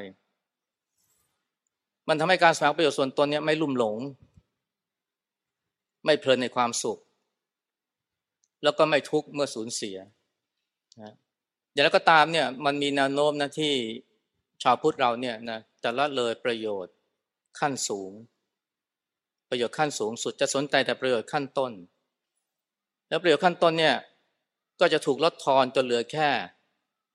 ความมั่งมีความร่ำรวยหรือเงินทอง เดี๋ยวนี้บอกว่าพอจะบอกว่าอายุวันนสุขภละนี่ไม่ก็สนใจนะแต่พอบอกว่าปฏิพานธนสารสมบัตินี่หูพึ่งเลยนะ อายุวันนสุขภละนี่คือประโยชน์ขั้นต้นนะแต่ว่าเดี๋ยวนี้เนี่ยประโยชน์ขั้นต้นที่ควรสนใจคือ ความมั่งมีความร่ำรวย แล้วก็ไม่สนใจประโยชน์ขั้นสูง มีเรื่องเล่าว่าสมัยที่หลวงปู่ดูพรหมปัญโยท่านยังมีชีวิตอยู่เนี่ย ก็มีพระรูปหนึ่งเนี่ยนะท่านก็จะมาศึก เมื่อเขากำหนดศึกท่านก็มาหาหลวงปู่ เพื่อขอหลวงปู่เนี่ยพรมน้ำมนต์แล้วก็ให้พรหว่างที่หลวงปู่พรมน้ำมนต์เนี่ยนะพระรูปนี้ก็ก้มกราบแล้วก็นึกอธิษฐานในใจ ขอความมั่งมีมหาศาล ขอลาบขอผลพุนทวี มีกินมีใช้ไม่หมด จะได้แบ่งไปทำบุญเยอะๆนะนึกในใจนะ นึกเสร็จเงยหน้าขึ้นมา ก็สบตาหลวงปู่หลวงปู่จ้องเลยนะ จ้องหน้าแล้วบอกว่าเนี่ยไอ้ที่ท่านคิดเนี่ยมันต่ำมันต่ำนะ คิดให้สูงไว้ไม่ดีหรือ แล้วเรื่องที่ท่านคิดจะตามมา ที่ท่านคิดเนี่ยมันต่ำต่ำคืออะไร ก็คือว่ามันเป็นประโยชน์ขั้นต้นไอ้ความมั่งมีความร่ำรวยมีลาภมีผลพื้นที่นี่มันมันเป็นประโยชน์ขั้นต้น ท่านบอกว่าเนี่ย คิดให้สูงไว้ไม่ดีหรือ คิดให้สูงคืออะไรนะ ก็คิดถึงเรื่องของความสุขความสงบเย็นในจิตใจ หรือการมีธรรมะในใจพูดอีกอย่างนึงคือการมีอริยทรัพย์เดี๋ยวนี้เวลาเราไปทำบุญเราเราไปขอพรพระเนี่ย ชาวพุทธจำนวนมากสิ่งที่อยากจะได้ฟังคือคำว่ารวยรวยรวยนะแต่ไม่ได้คิดแล้วว่าคนที่รวยแต่ค่าตัวตายก็มาก แม้แต่อายุวันนัสุขาภละเนี่ย มันก็ไม่ได้เป็นหลักการในความสุข คนที่ฆ่าตัวตายจำนวนมากก็มี ก็ไม่ได้เจ็บไม่ได้ป่วยอะไรนะบางทีเขาก็ยังมีกำลังวังชาที่ดี แต่เพราะว่าประโยชน์ขั้นต้นเนี่ย มันไม่เพียงพอที่จะทำให้ เรามีความสุขอย่างแท้จริง มันเป็นแค่พื้นฐาน ความสุขอย่างแท้จริงมันอยู่ที่ใจ และความสุขที่ใจเนี่ยเกิดขึ้นได้ก็ต่อเมื่อเราสร้างสมคุณธรรมบำเพ็ญคุณงามความดี มีศรัทธา มีศีล มีจาคะคือความเสียสละมีปัญญามีสติมีสัมปชัญญะความรู้ตัว ตรงนี้คือประโยชน์ขั้นต้นที่จะนำไปสู่ประโยชน์ขั้นสูงสุดก็คือความเป็นอิสระ อิสระคือไม่หวั่นไหวนะ เมื่อเจอความสูญเสีย ไม่ใช่ดีใจเมื่อได้ลาบได้ยศ ได้สุข ได้สารเสริญ แต่พอเสื่อมลาบเสื่อมยศนะหรือว่าเจอคำนินทาเจอ เจอทุกข์ก็จิตใจหม่นหมองคับแค้น โศกเศร้าร่ำไรลำพันธ์ซึ่งก็เป็นเยอะกับคนที่ประสบความสำเร็จนะ มีประโยชน์ขั้นต้น มีเงินทองมากมายเนี่ยชาวพุทธเราเนี่ยนะมีแนวโน้มที่จะละเลยประโยชน์ขั้นสูงไป แล้วพอเราไปสนใจแต่ประโยชน์ขั้นต้นเนี่ยนะไอการที่จะจมอยู่ในความทุกข์ หรือการที่จะหลงไปในทางที่ผิดทางอบาย มันก็เกิดขึ้นง่ายนั้นถ้าเรา เห็นความสำคัญกับประโยชน์ตนอย่างแท้จริงเนี่ยเราจะไม่ไม่คิดแต่จะเอา เราจะไม่คิดแต่จะเอา แต่เรายังฝึกจิตให้มุ่งที่จะละด้วย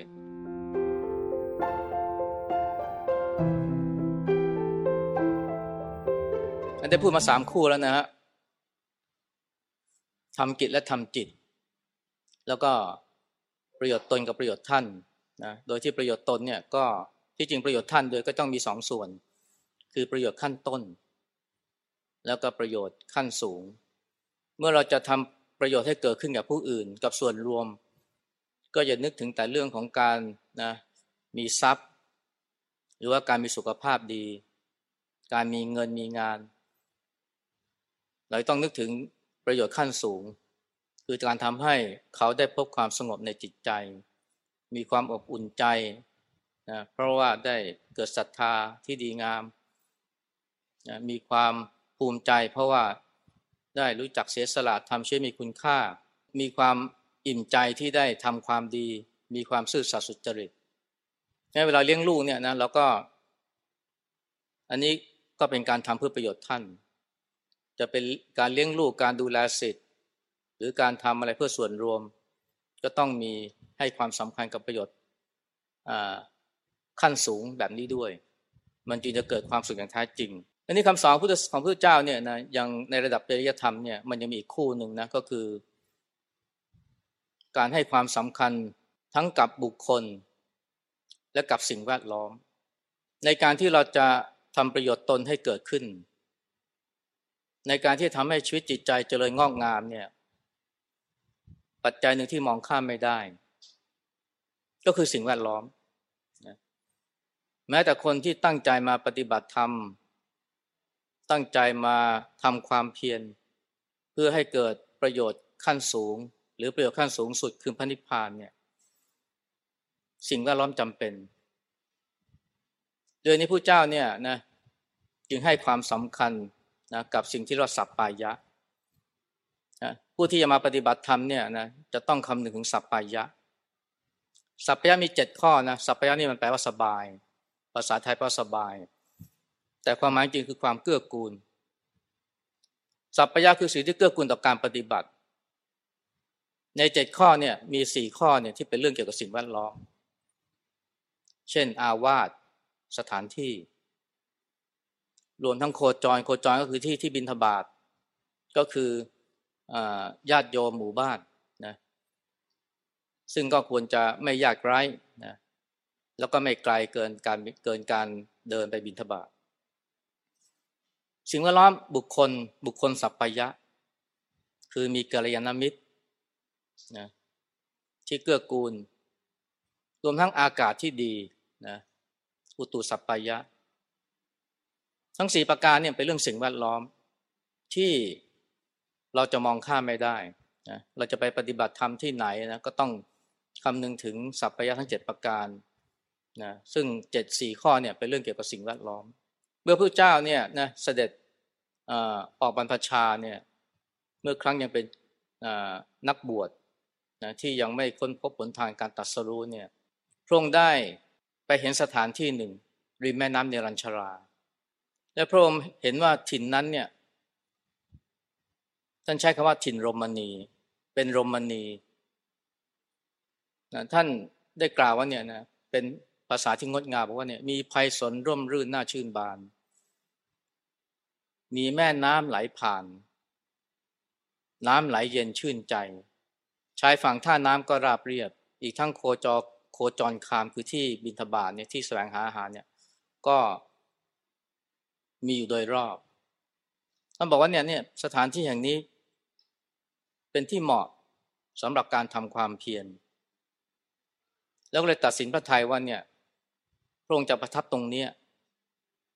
เพื่อทำความเพียร พระพุทธองค์เนี่ยแม้จะทรงบำเพ็ญบารมีทั้งสิบเนี่ยนะมาจนครบถ้วนนะแต่การตัดสู้ของพระองค์เนี่ยสำเร็จขึ้นได้เนี่ยก็อาศัยสิ่งแวดล้อมด้วย พระองค์เจาะจงเลือกสถานที่นั้นเพราะเป็นถิ่นรมณีคืออะไรคือเป็นที่ที่สงบสงัด เป็นสิ่งแวดล้อมที่เกื้อกูล และพระองค์ประทับอยู่ใต้ต้นโพในคืนที่พระองค์เสด็จตัดสู้พระสัมมาสัมพุทธิญาณการตัดสู้ของพระองค์เนี่ยนะ ส่วนหนึ่งก็อาศัยสิ่งแวดล้อมเนี่ยช่วยเกื้อกูล สิ่งแวดล้อมนั่นคือถิ่นโรมนีหรือที่โรมนี อันที่มันชี้เห็นถึงความสำคัญของสิ่งแวดล้อมนะที่เกื้อกูลต่อ ความเจริญงอกงามในทางจิตใจจนให้เกิดปัญญาคงไม่ใช่เรื่องบังเอิญนะที่พระพุทธเจ้าทุกพระองค์เนี่ยตั้งแต่อดีตมาจนถึงปัจจุบันแล้วก็อนาคตเนี่ย ตัดสรู้ใต้ต้นไม้ พระเสียรยะเมตตาก็จะตัดสรู้ใต้ต้นไม้นะฮะต้นกากระทิง ทุกพระองค์เลยตัดสรู้ใต้ต้นไม้แต่เป็นต้นคนละต้น พระกกุสันทะเนี่ยตัดสรู้ใต้ต้นซึก เคยเห็นไหมต้นซึกอะชาวบ้านเรียกอีซึกอีซึกพระโกนาคุมณะเนี่ยตัดสรู้ใต้ต้นมะเดื่อพระกัสสปะตัดสรู้ใต้ต้นไทรต้นนิโครธและผู้เจ้าปัจจุบันก็ตัดสรู้ใต้ต้นโพ นะพระเสรีไม่ตายตัดสรู้ใต้ต้นกากระทิง ใครเห็นต้นกากระทิงนี่อย่าตัดนะ เพราะว่าสองพันห้าร้อยปีข้างหน้านี่พระเสรีไม่ตายจะมาเสด็จมาตัดสรู้ทำไมตัดสรู้ใต้ต้นไม้นะเพราะต้นไม้เนี่ยเป็นส่วนหนึ่งของสิ่งแวดล้อมที่ทำให้สงบสงัด เกิดความร่มเย็น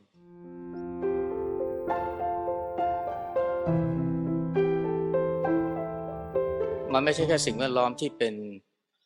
ธรรมชาติ หรือสิ่งแวดล้อมทางกายภาพเท่านั้นนะแต่ยังรวมถึงสิ่งแวดล้อมทางสังคมด้วย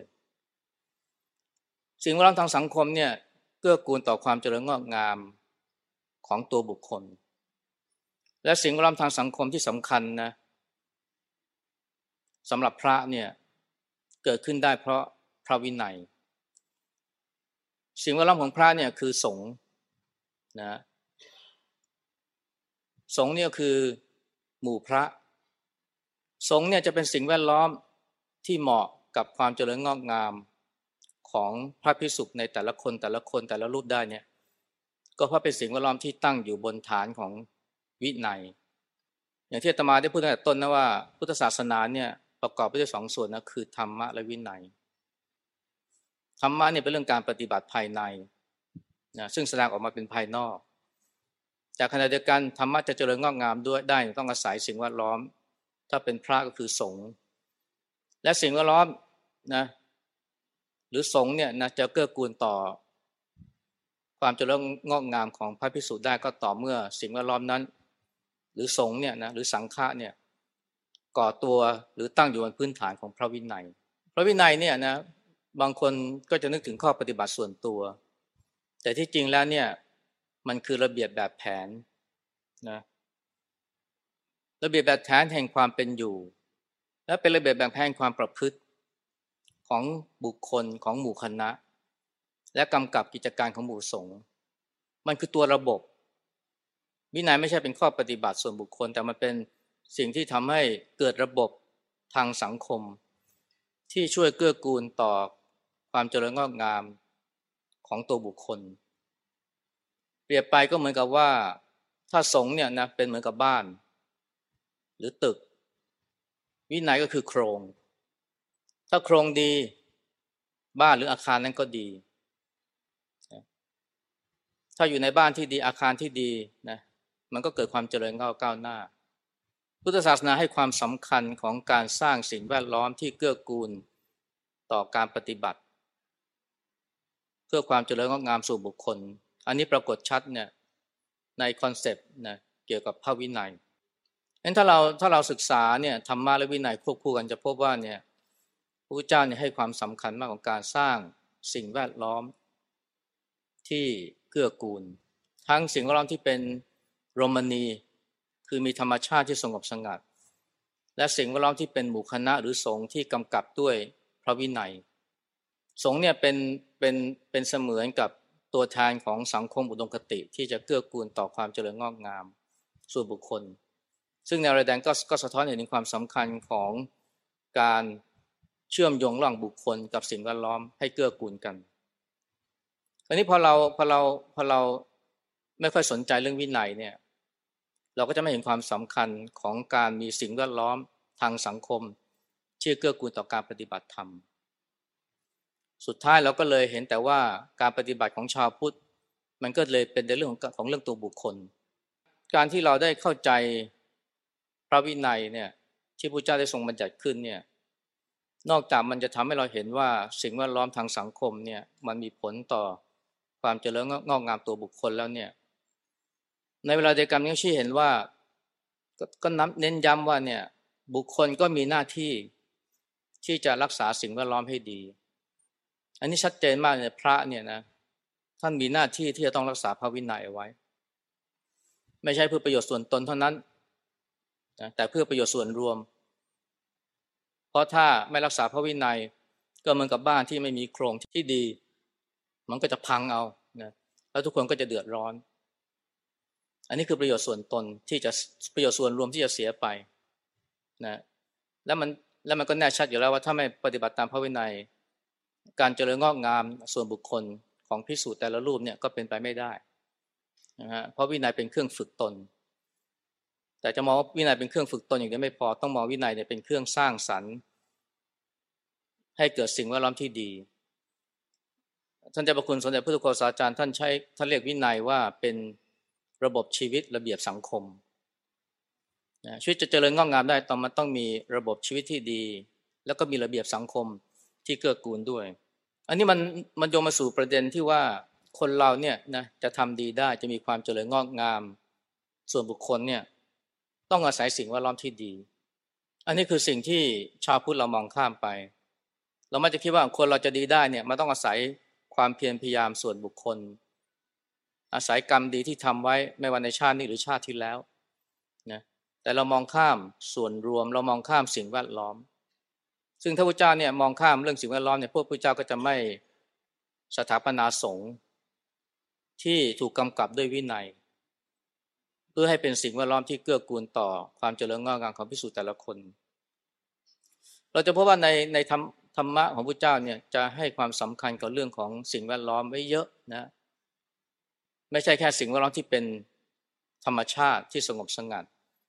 แต่รวมถึงสิ่งแวดล้อมที่เกื้อกูล เช่นมีการ จัดระบบเศรษฐกิจที่ดี มีระเบียบแบบแผนที่เกื้อกูล มันจะช่วยทำให้คนเนี่ยนะมีความเจริญงอกงาม อย่างน้อยๆก็มีศีลธรรม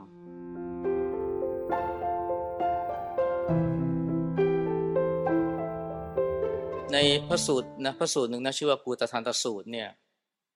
มันเป็นเป็นเรื่องของอพระเจ้าเนี่ยได้ได้ตรัสถึงพระราชาท่านหนึ่งนะซึ่งเป็นเรื่องอาจจะเป็นเรื่องในตำนาน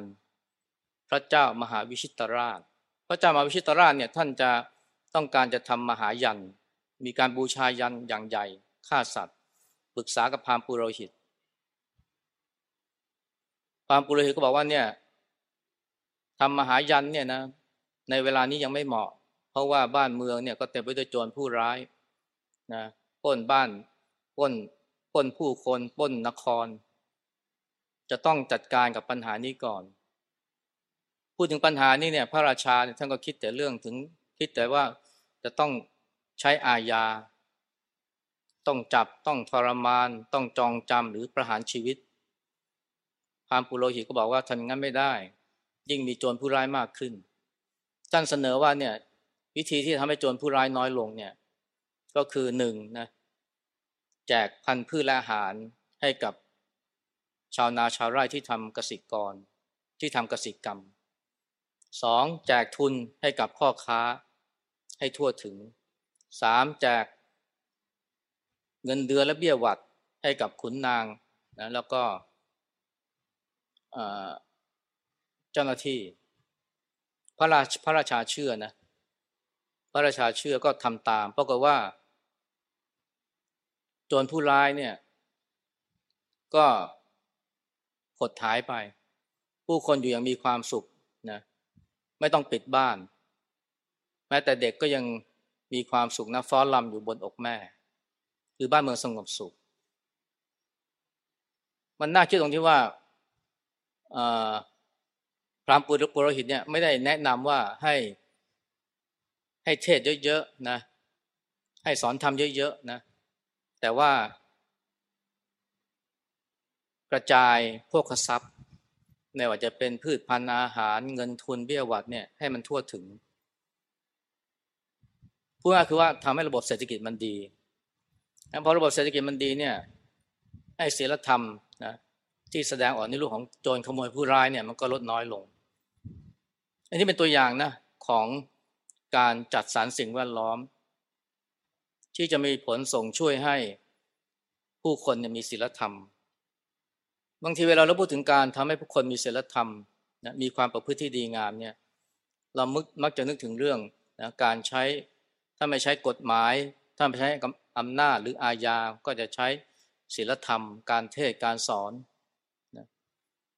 แต่บางทีเราลืมเรื่องการทำสิ่งแวดล้อมให้ดี ในประเทศอังกฤษเนี่ยนะมันเคยมีการทดลองนะย่านคนจนที่มีอาชญากรรมเนี่ยมันมีสองย่านอยู่ใกล้ ๆ กันห่างกันประมาณสัก กิโลสองกิโล แล้วเขาเลือกเขาก็เลือกย่านหนึ่งนะทำกิจกรรมโดยที่ไม่บอกผู้คน ไม่ประกาศอะไรล่วงหน้า กิจกรรมนั้นไม่ได้ไม่ไม่มีอะไรมากหนึ่งทำความสะอาดนะเก็บกวาดขยะทุกชิ้น ลบรอยขีดเขียนบนกำแพงนะรวมทั้งปลูกต้นไม้ปลูกไม้ดอก แล้วก็ซ่อมไฟริมถนน ไอ้ป้ายที่มันแตกเพราะคนคว้างปลากันก็ซ่อมให้มันเรียบร้อย รวมทั้งสัญญาณจราจร ภายในหนึ่งปีนะปรากฏว่าอาชญากรรมในย่านนั้นเนี่ยมันลดไปห้าสิบเปอร์เซ็นต์ไอ้ย่านที่เป็นที่เป็นที่เข้ามาเปรียบเทียบกันนะยังเหมือนเดิมนะแต่ย่านที่เขามีการทำความสะอาดเก็บกวาดขยะเนี่ย อาชญากรรมมันลดลงไปเลยห้าสิบเปอร์เซ็นต์ยังไม่ทันทำอะไรเลยนะ ไม่มีการเทศไม่มีการสอนอะไร ไม่มีการจ้างตำรวจมามามามาลาดตระเวนมาก ๆ แค่ทำสิ่งแวดล้อมให้ดีเนี่ยปรากฏว่า ไอ้ขโมยกระโจนนี่มันลดลงนะการเล็กขโมยน้อยเนี่ยมันลดลง มันเชื่อเห็นว่าเนี่ยสิ่งแวดล้อมเนี่ยมันก็มีส่วนสำคัญนะในการที่จะสร้างสรรค์ให้เกิดความความเจริญงอกงามอย่างน้อยก็ในระดับศีล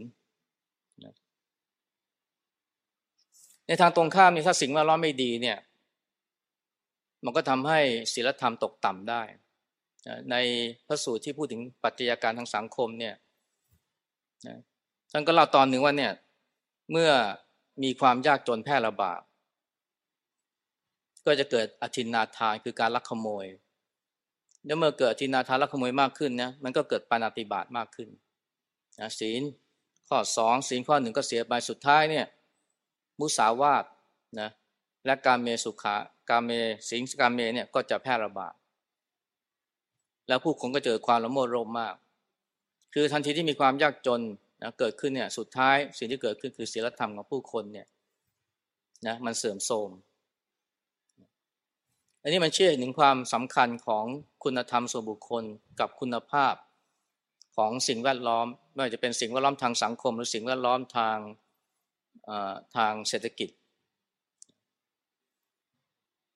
มันมีการวิจัยนะของศาสตราจารย์คนหนึ่งนะชื่อนามสกุลวิลคินสันโดนัลมั้งหรือวิลคินสันแกทำวิจัยนะเกี่ยวกับเรื่อง สภาพทางสังคม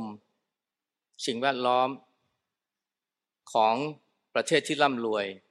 ประเทศที่ร่ำรวยเนี่ยในในโลกเนี่ยมันมีอยู่สองประเภทนะคือหนึ่งเนี่ยมีความเหลื่อมล้ำทางสังคมทางเศรษฐกิจสูง เช่นอเมริกาโปรตุเกสรวมทั้งสิงคโปร์ด้วยสองประเทศที่มีความเหลื่อมล้ำทางสังคมน้อย เช่นสแกนดิเนเวีย ญี่ปุ่น ในอเมริกาเองก็มีมีรัฐที่เหลื่อมล้ำมากกับเหลื่อมล้ำน้อยเขาพบว่า ในสังคมที่มีความเหลื่อมล้ำน้อยเนี่ยทางเศรษฐกิจนะไม่ว่าในอเมริกาไม่ว่าไม่ว่าระหว่างรัฐในอเมริกา หรือระหว่างประเทศที่ร่ำรวยเนี่ยมันจะมีปัญหาทางสังคมน้อยนะปัญหาสุขภาพก็น้อย ระดับความไว้วางใจจะสูงกว่า สังคมที่มีความเหลื่อมล้ำสูง อาชญากรรมในสังคมที่มีความเหลื่อมล้ำน้อยก็จะน้อยกว่า สังคมที่มีความเหลื่อมล้ำสูง จำนวนคนที่ติดคุกในสังคมที่เหลื่อมล้ำน้อยเนี่ยก็จะมีน้อยกว่าในสังคมที่มีความเหลื่อมล้ำสูง ไม่ว่าในไม่ว่าระหว่างรัฐในอเมริกา หรือว่าระหว่างประเทศที่ร่ำรวย หนังสือของเขาเนี่ยชื่อ Spirit Spirit Spirit Level เนี่ยมันมันชี้ให้เห็นนะเป็นฉากฉากฉากฉากเลยว่าความเหลื่อมล้ำเนี่ยมันมีผลอย่างมากต่อปัญหาสังคม แล้วก็พฤติกรรมของผู้คน ทั้งในระดับ ทั้งในเชิงศีลธรรม ในเชิงสิ่งแวดล้อมนะแล้วก็ในเชิงการมีส่วนร่วมทางสังคมมันก็แสดงเห็นว่าสภาพสังคมเนี่ยนะมันมีผลต่อพฤติกรรม หรือว่าคุณภาพจิตของผู้คน ซึ่งมันสามารถแสดงออกมาเป็นเรื่องของศีลธรรมได้ เพราะฉะนั้นเนี่ยถ้าหากว่าเราต้องการให้คนเนี่ยนะมีความ จริญงอกงามสู่บุคคลเนี่ยเราจะมองข้ามสิ่งแวดล้อมไม่ได้ แต่ตรงนี้เนี่ยคือสิ่งที่อาตมาพวกชาวพุทธจำนวนมากเนี่ยมองไม่เห็นความสัมพันธ์ มองไม่เห็นความสัมพันธ์หรือความสำคัญ ระหว่างคุณภาพของบุคคลนะกับสิ่งแวดล้อม เรามักจะพูดว่าเนี่ยเออถ้าทำให้คนดี แล้วสังคมก็จะดีไปด้วยนะมันจะไม่พูดพูดอย่างเงี้ยเมื่อทำให้สังคมดีหรอกนะเดี๋ยวคนดีเดี๋ยวก็สังคมก็จะดีไปด้วย แต่เราไม่ได้มองว่าถ้าสังคมไม่ดีนะการทำให้คนดีเนี่ย มีเพิ่มจำนวนมากขึ้นเนี่ย ก็เป็นเรื่องยากเพราะเนี่ยถ้าว่าเราเข้าใจถึงความสำคัญ หรือความสัมพันธ์ระหว่างบุคคลกับสังคมแล้วเนี่ย เราก็จะไม่นิ่งดูดายนะที่ทำให้สังคมหรือสิ่งแวดล้อมเนี่ยมันดีขึ้น มันก็ก็เป็นการส่งเสริมธรรมได้เหมือนกัน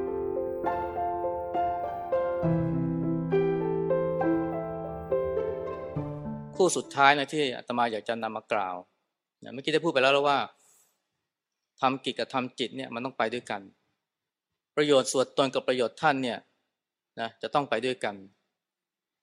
และประโยชน์ตนเนี่ยหรือประโยชน์ท่านไม่ว่าจะเป็นประโยชน์ขั้นต้น หรือประโยชน์ขั้นสูงเนี่ยมันเกื้อกูลกัน บุคคลกับสิ่งแวดล้อมนะสัมพันธ์กัน ผู้สุดท้ายเนี่ยนะที่อยู่ในคำสอนพระเจ้าในระดับจริยธรรมเนี่ย ก็คือโลกกับธรรม โลกกับธรรม เรามักจะมองว่าโลกเนี่ยนะกับธรรมนี่คือสิ่งแยกกัน แต่ที่จริงแล้วเนี่ย ถ้าเราดูนะคำสอนพระเจ้าเนี่ย จะมีเรื่องโลกโลกเยอะเลย เรื่องโลกโลกหมายถึงว่าเป็นเรื่องเกี่ยวกับประโยชน์ขั้นต้นเช่นเรื่องการประกอบอาชีพ การมีอายุยืนยาวนะหรือว่าการรู้จักแบ่งทรัพย์ใช้จ่ายทรัพย์นะการมีชีวิตการมีอายุยืนยาวด้วยการ กินอาหารที่ย่อยง่ายนะการรู้จักทำความสบายให้กับตัวเอง แต่ว่าไม่ทำความสบายให้มากเกินไป การมีศีลการมีกัลยาณมิตรพวกนี้มันเป็นเรื่องเกี่ยวกับการทำให้มีอายุยืน ซึ่งก็เป็นเรื่องทางโลกนะแต่ผู้เจ้าก็สอน การใช้จ่ายทรัพย์การแบ่งทรัพย์นะมีทรัพย์แล้วจะแบ่งยังไงจะใช้จ่ายอย่างไร นี่ก็เป็นเรื่องทางโลกนะแต่ผู้เจ้าก็สอนผู้เจ้าไม่ได้สอนแต่เพียงแค่เพียงแค่เรื่องการหลุดพ้นจากจากทุกข์ สอนธรรมะขั้นระดับโลกุตระนะเท่านั้นนะนั้นถ้าเราถ้าเรามองที่จะเห็นว่าโลกกับธรรมเนี่ยนะมันไม่ได้แยกกัน การทำงานทางโลก ก็สามารถจะเป็นการส่งเสริมธรรมได้ทำงานทางโลกก็อาจจะหมายความว่า อาจจะได้แก่การปรับปรุงสิ่งแวดล้อมให้มันดี ให้มีความสงบสงัด มีความเหลื่อมล้ำน้อย อันนี้เป็นเรื่องทางโลก หรือแม้กระทั่งการสร้างสะพาน การขุดบ่อน้ำอันนี้เป็นเรื่องทางโลก แต่ว่ามันสามารถส่งเสริมธรรมได้ เราคงทราบนะว่าจารึกพระเจ้าโสทำให้รู้ว่าพระเจ้าโสเนี่ยได้ทำอะไรหลายอย่างนะเกี่ยวเรื่องการสงเคราะห์ผู้คน สร้างสวนปลูกป่า สร้างสะพานนะสร้างที่พักคนเดินทาง พระองค์ไม่ได้ทำเพื่อสงเคราะห์ผู้คนเท่านั้นนะแต่ยังเป็นไปเพื่อส่งเสริมให้คนประพฤติธรรมด้วย อันนี้เขียนไว้ในจารึกเลย การสร้างสวนปลูกป่านะการสร้างถนนตัดถนนหรือว่าการสร้างสะพาน สร้างสาราธิพักคนเดินทาง คนสมัยก่อนก็เห็นเลยนะมันโยงกับการส่งเสริมให้ผู้คนเนี่ยปฏิบัติธรรม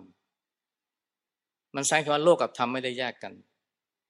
แต่ทีนี้เราเห็นเรามองตัดกันแยกกันเลยนะ ถ้าจะส่งเสริมคนมีธรรมก็ไปปฏิบัติธรรมไปแสดงธรรมไปเทศศีลธรรมแรงต่าง แต่เราลืมมองว่าไอ้การจัดสรรสิ่งแวดล้อมเนี่ย ซึ่งเป็นเรื่องที่ว่าโลกเนี่ยนะ มันส่งเสริมธรรมได้ผู้ใจก็ตัดด้วยนะผู้ใดสร้างสวนปลูกป่าสร้างสะพาน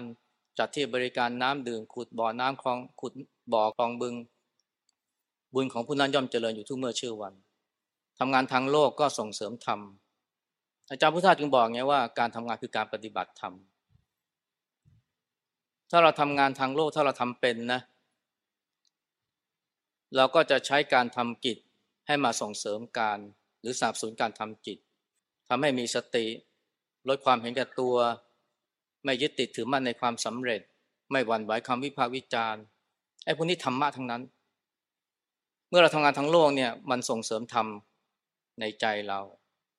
และมันสามารถส่งเสริมธรรมให้เกิดขึ้นในใจของผู้คนด้วย เพียงแค่เราทำให้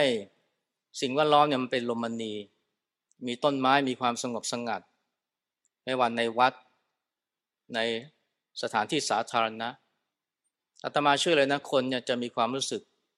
สงบเย็น และมีใจน้อมเข้าหาธรรม ไม่ใช่เพียงแค่ว่าสุขภาพจะดีขึ้นเท่านั้น แต่ว่าจิตใจเนี่ยก็จะโน้มไปในทางธรรมมากขึ้น เวลาจะปฏิบัติธรรมก็ไม่ว่าจะเป็นการเจริญสติทำสมาธิภาวนาก็จะเจริญงอกงาม เพราะนั้นเนี่ยเราอย่าไปอย่าไปมองข้ามนะฮะสิ่งที่เราเรียกว่าโลกโลกนะเพราะว่าถ้าเราทำให้ดี มันก็ส่งเสริมทำได้ พระเจ้าโซนี่ท่านก็เห็นความสำคัญและความสำคัญของเรื่องนี้มาต้องสองพันกว่าร้อยปีแล้ว แล้วคนแต่ก่อนก็เห็นนะการทำบุญเนี่ยคนสมัยก่อนเนี่ยเขาก็เห็นว่ามันทำได้หลายวิธี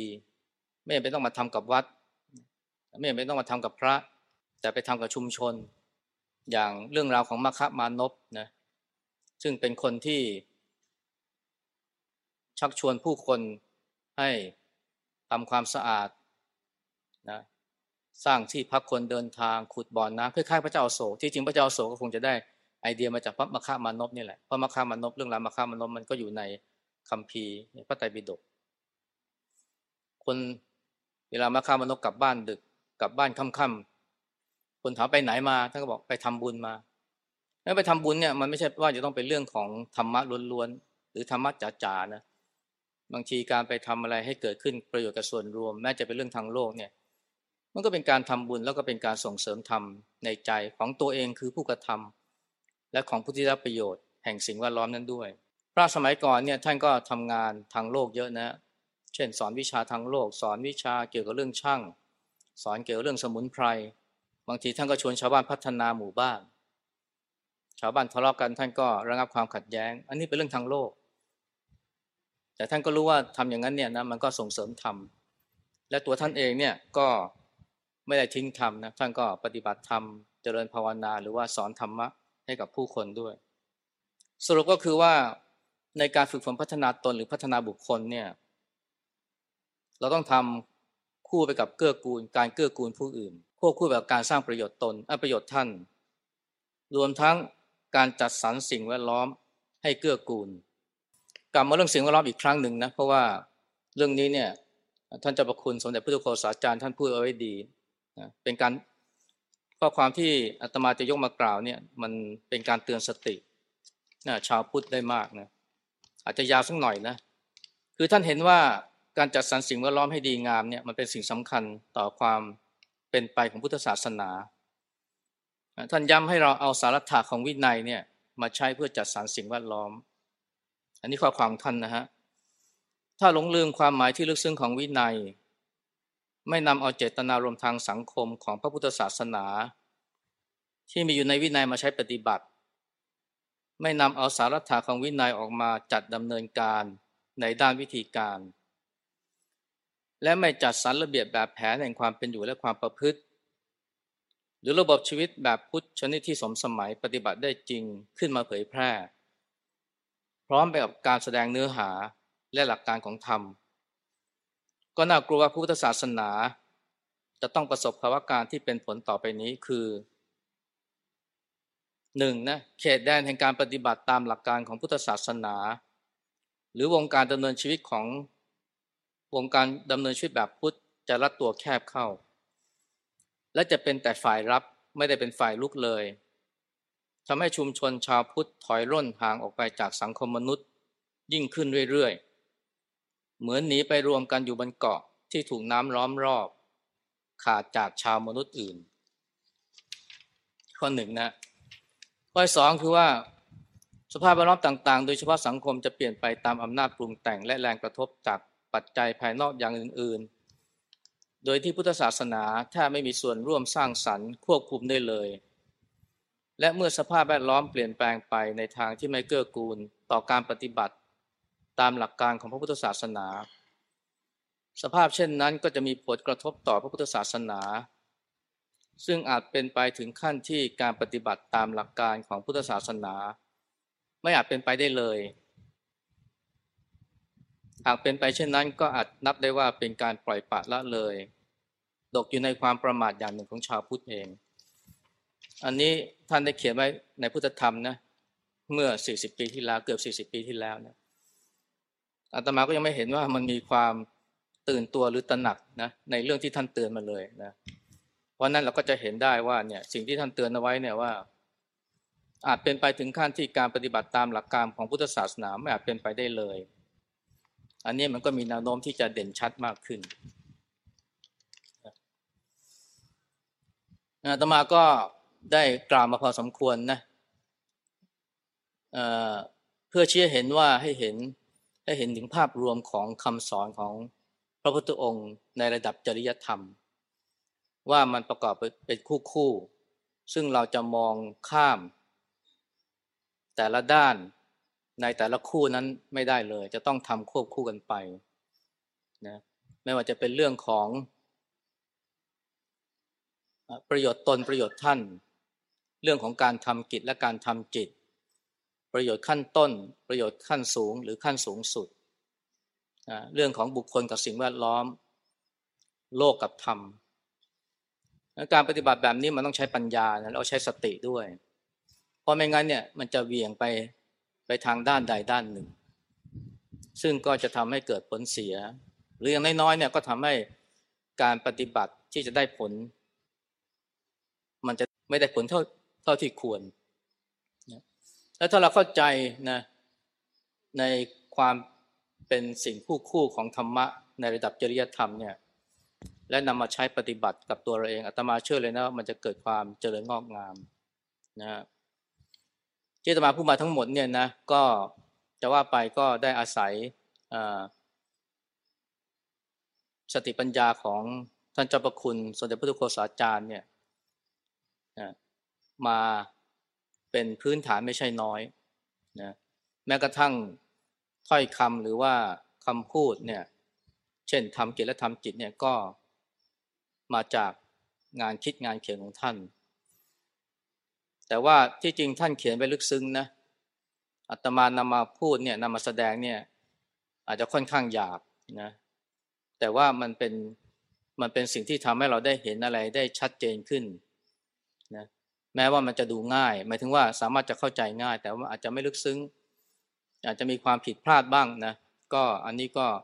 อาตมาก็ขอรับผิดชอบแต่ไม่พูดเดียวนะแต่ก็ต้องยอมรับว่า ก็ได้อาศัยสติปัญญาของท่านเจ้าประคุณสมเด็จพระทุกโฆษาจารย์เป็นอย่างมาก และที่จริงงานเขียนของท่านเนี่ยก็มีส่วนอย่างมากทีเดียวนะที่ทำให้อัตมาได้เข้าใจนะในความลึกซึ้งนะของพุทธศาสนา ได้เห็นว่าธรรมะของพระเจ้าเนี่ยเป็นสิ่งประเสริฐ ในตอนท้ายของพุทธธรรมเนี่ยนะท่านเจ้าประคุณสมเด็จพระทุโกษาจารย์เนี่ยท่านได้พูดถึงคุณค่าแห่งธรรม ซึ่งผู้ที่ได้ศึกษาอย่างลึกซึ้งเนี่ยก็จะอดประทับใจไม่ได้นะภาษาวกสมัยพุทธกาลเนี่ยนะเมื่อท่านได้เข้าใจถึงอนิสงส์แห่งธรรมะอย่างลึกซึ้งเนี่ยท่านก็จะอุทานออกมา อย่างเช่น บางท่านก็อุทานว่าโอ้โหธรรมะสุธรรมตา พระธรรมช่างเป็นธรรมที่ดีงาม และลึกซึ้งอย่างยิ่งท่านเจ้าประคุณสมเด็จเนี่ย ท่านก็บอกว่าเมื่อได้ศึกษาธรรมะอย่างลึกซึ้งแล้วเนี่ย มีความรู้สึกเอิบอิ่มใจ มีความรู้สึกปิติในธรรมแทบไม่ต่างจาก พระสาวกในสมัยพุทธกาลและท่านก็มีความตั้งใจว่าจะประกาศความดีงามของพระธรรมเนี่ยให้ผู้คนเนี่ยได้รู้โดยทั่วกัน แล้วก็อยากจะเชิญชวนผู้คนทั้งหลายเนี่ยให้มาเห็นให้มาชื่นชม ความลึกซึ้งของพระธรรมอาตมาช่วยนี่คือแรงจูงใจนะของ ท่านเจ้าประคุณสมเด็จพระพุทธโฆษาจารย์ตลอดช่วงเวลาหลายสิบปีที่ผ่านมาที่ทำให้ท่านเนี่ยสามารถทุ่มเทกับการอสอนนะการเขียนนะแล้วก็การผลิตผลงานที่มากมายอาตมาเองก็อย่างที่กล่าวนะก็คือว่าได้เห็นความประเสริฐของพระพุทธศาสนาของพระธรรมเนี่ย แม้จะเพียงเสี้ยวหนึ่งนะของที่พระสาวกเนี่ยท่านได้เห็น หรือเสี้ยวหนึ่งนะที่ท่านเจ้าประคุณสมเด็จเนี่ยท่านได้ได้ตระหนักได้ประจักษ์นะแต่ก็เพราะได้อาศัยนะผลงานของอท่านเจ้าประคุณสมเด็จเนี่ยเป็นสำคัญเลย นอกเหนือจากครูบาอาจารย์ท่านอื่น เพราะนั้นเนี่ยการบรรยายในวันนี้เนี่ยก็ถือว่าขอถือเป็นส่วนหนึ่งนะ ของการบูชาคุณท่านเจ้าประคุณสมเด็จ ซึ่งท่านก็มีอายุครบ 80 ปีเนี่ยตั้งแต่เมื่อวานจริงๆเนี่ยท่านเจ้าประคุณสมเด็จท่านเน้นย้ำเลยนั้นว่าอย่าไปให้ความสำคัญ อย่าไม่ให้ความสำคัญกับตัวท่าน เพราะว่าสำหรับท่านแล้วเนี่ยสิ่งสำคัญสูงสุดนะคือพระพุทธเจ้า และในโอกาสแบบนี้เนี่ยท่านก็ ไม่ประสงค์นะที่จะให้มาพูดเชิดชูนะถึงคุณงามความดีของท่านนะดังที่ลูกศิษย์นะแต่ละท่านทั้งหลายก็ทราบดี แต่ว่าเราชาวพุทธเนี่ยเราก็ต้องยอมรับนะว่า การบูชาบุคคลควรบูชาเนี่ยนะมันเป็นมงคลอันสูงสุด แล้วโอกาสนี้ก็เป็นโอกาสหนึ่งนะที่เราสมควรที่จะบูชาบุคคลที่ควรบูชานะอย่างท่านเจ้าประคุณสมเด็จพระพุทธโฆษาจารย์ ไม่จำเป็นต้องเป็นวันนี้นะหรือว่าวันไหนนะแต่ควรจะบำเพ็ญทุกวัน แต่ไม่ใช่เพื่อเพื่อเชื่อชูท่านเป็นส่วนตัวนะเพราะท่านก็ไม่ประสงค์อย่างนั้น ถ้าเราจะบูชาคุณท่านเนี่ยก็บูชาด้วยการปฏิบัติ ซึ่งก็ทำไปควบคู่ไปการศึกษาผลงานของท่าน ถ้าเราอยากจะบูชาคุณกับท่านเนี่ยให้เราศึกษานะผลงานของท่านมาก ๆ เพื่อเป็นสะพานนะไปสู่ธรรมะของพระพุทธองค์อาตมาเชื่อมั่นเลยว่าสะพานเส้นนี้เนี่ยนะจะพาเราเข้าสู่ธรรมะของพระพุทธองค์เนี่ยได้อย่างถูกต้องนะและเป็นพื้นฐานของการปฏิบัติเพื่อให้เราได้ ได้ประจักษ์แจ้งนะจนสักวันหนึ่งเราจะก็สามารถจะอุทานขึ้นมาได้เหมือนกันว่าโอ้โหธรรมะสุธรรมตา พระธรรมช่างเป็นธรรมที่ดีงามและลึกซึ้งอย่างยิ่ง ก็หวังว่าการบรรยายของธรรมาเนี่ยนะจะมีส่วนน้อยนิดแม้เพียงน้อยนิดนะในการที่จะทำให้ทุกท่านได้เห็นคุณค่า นะของพระธรรม โดยจะเริ่มต้นจากการอาศัยงานคิดงานเขียนของท่านเจ้าพระคุณสมเด็จเนี่ยเป็นพื้นฐานซึ่งท่านทำเอาไว้ดีแล้ว แล้วก็ดีมากนะก็อยากจะขอยุติการบรรยายทำตามอำเภอใจแต่เพียงเท่านี้ขอเจริญพร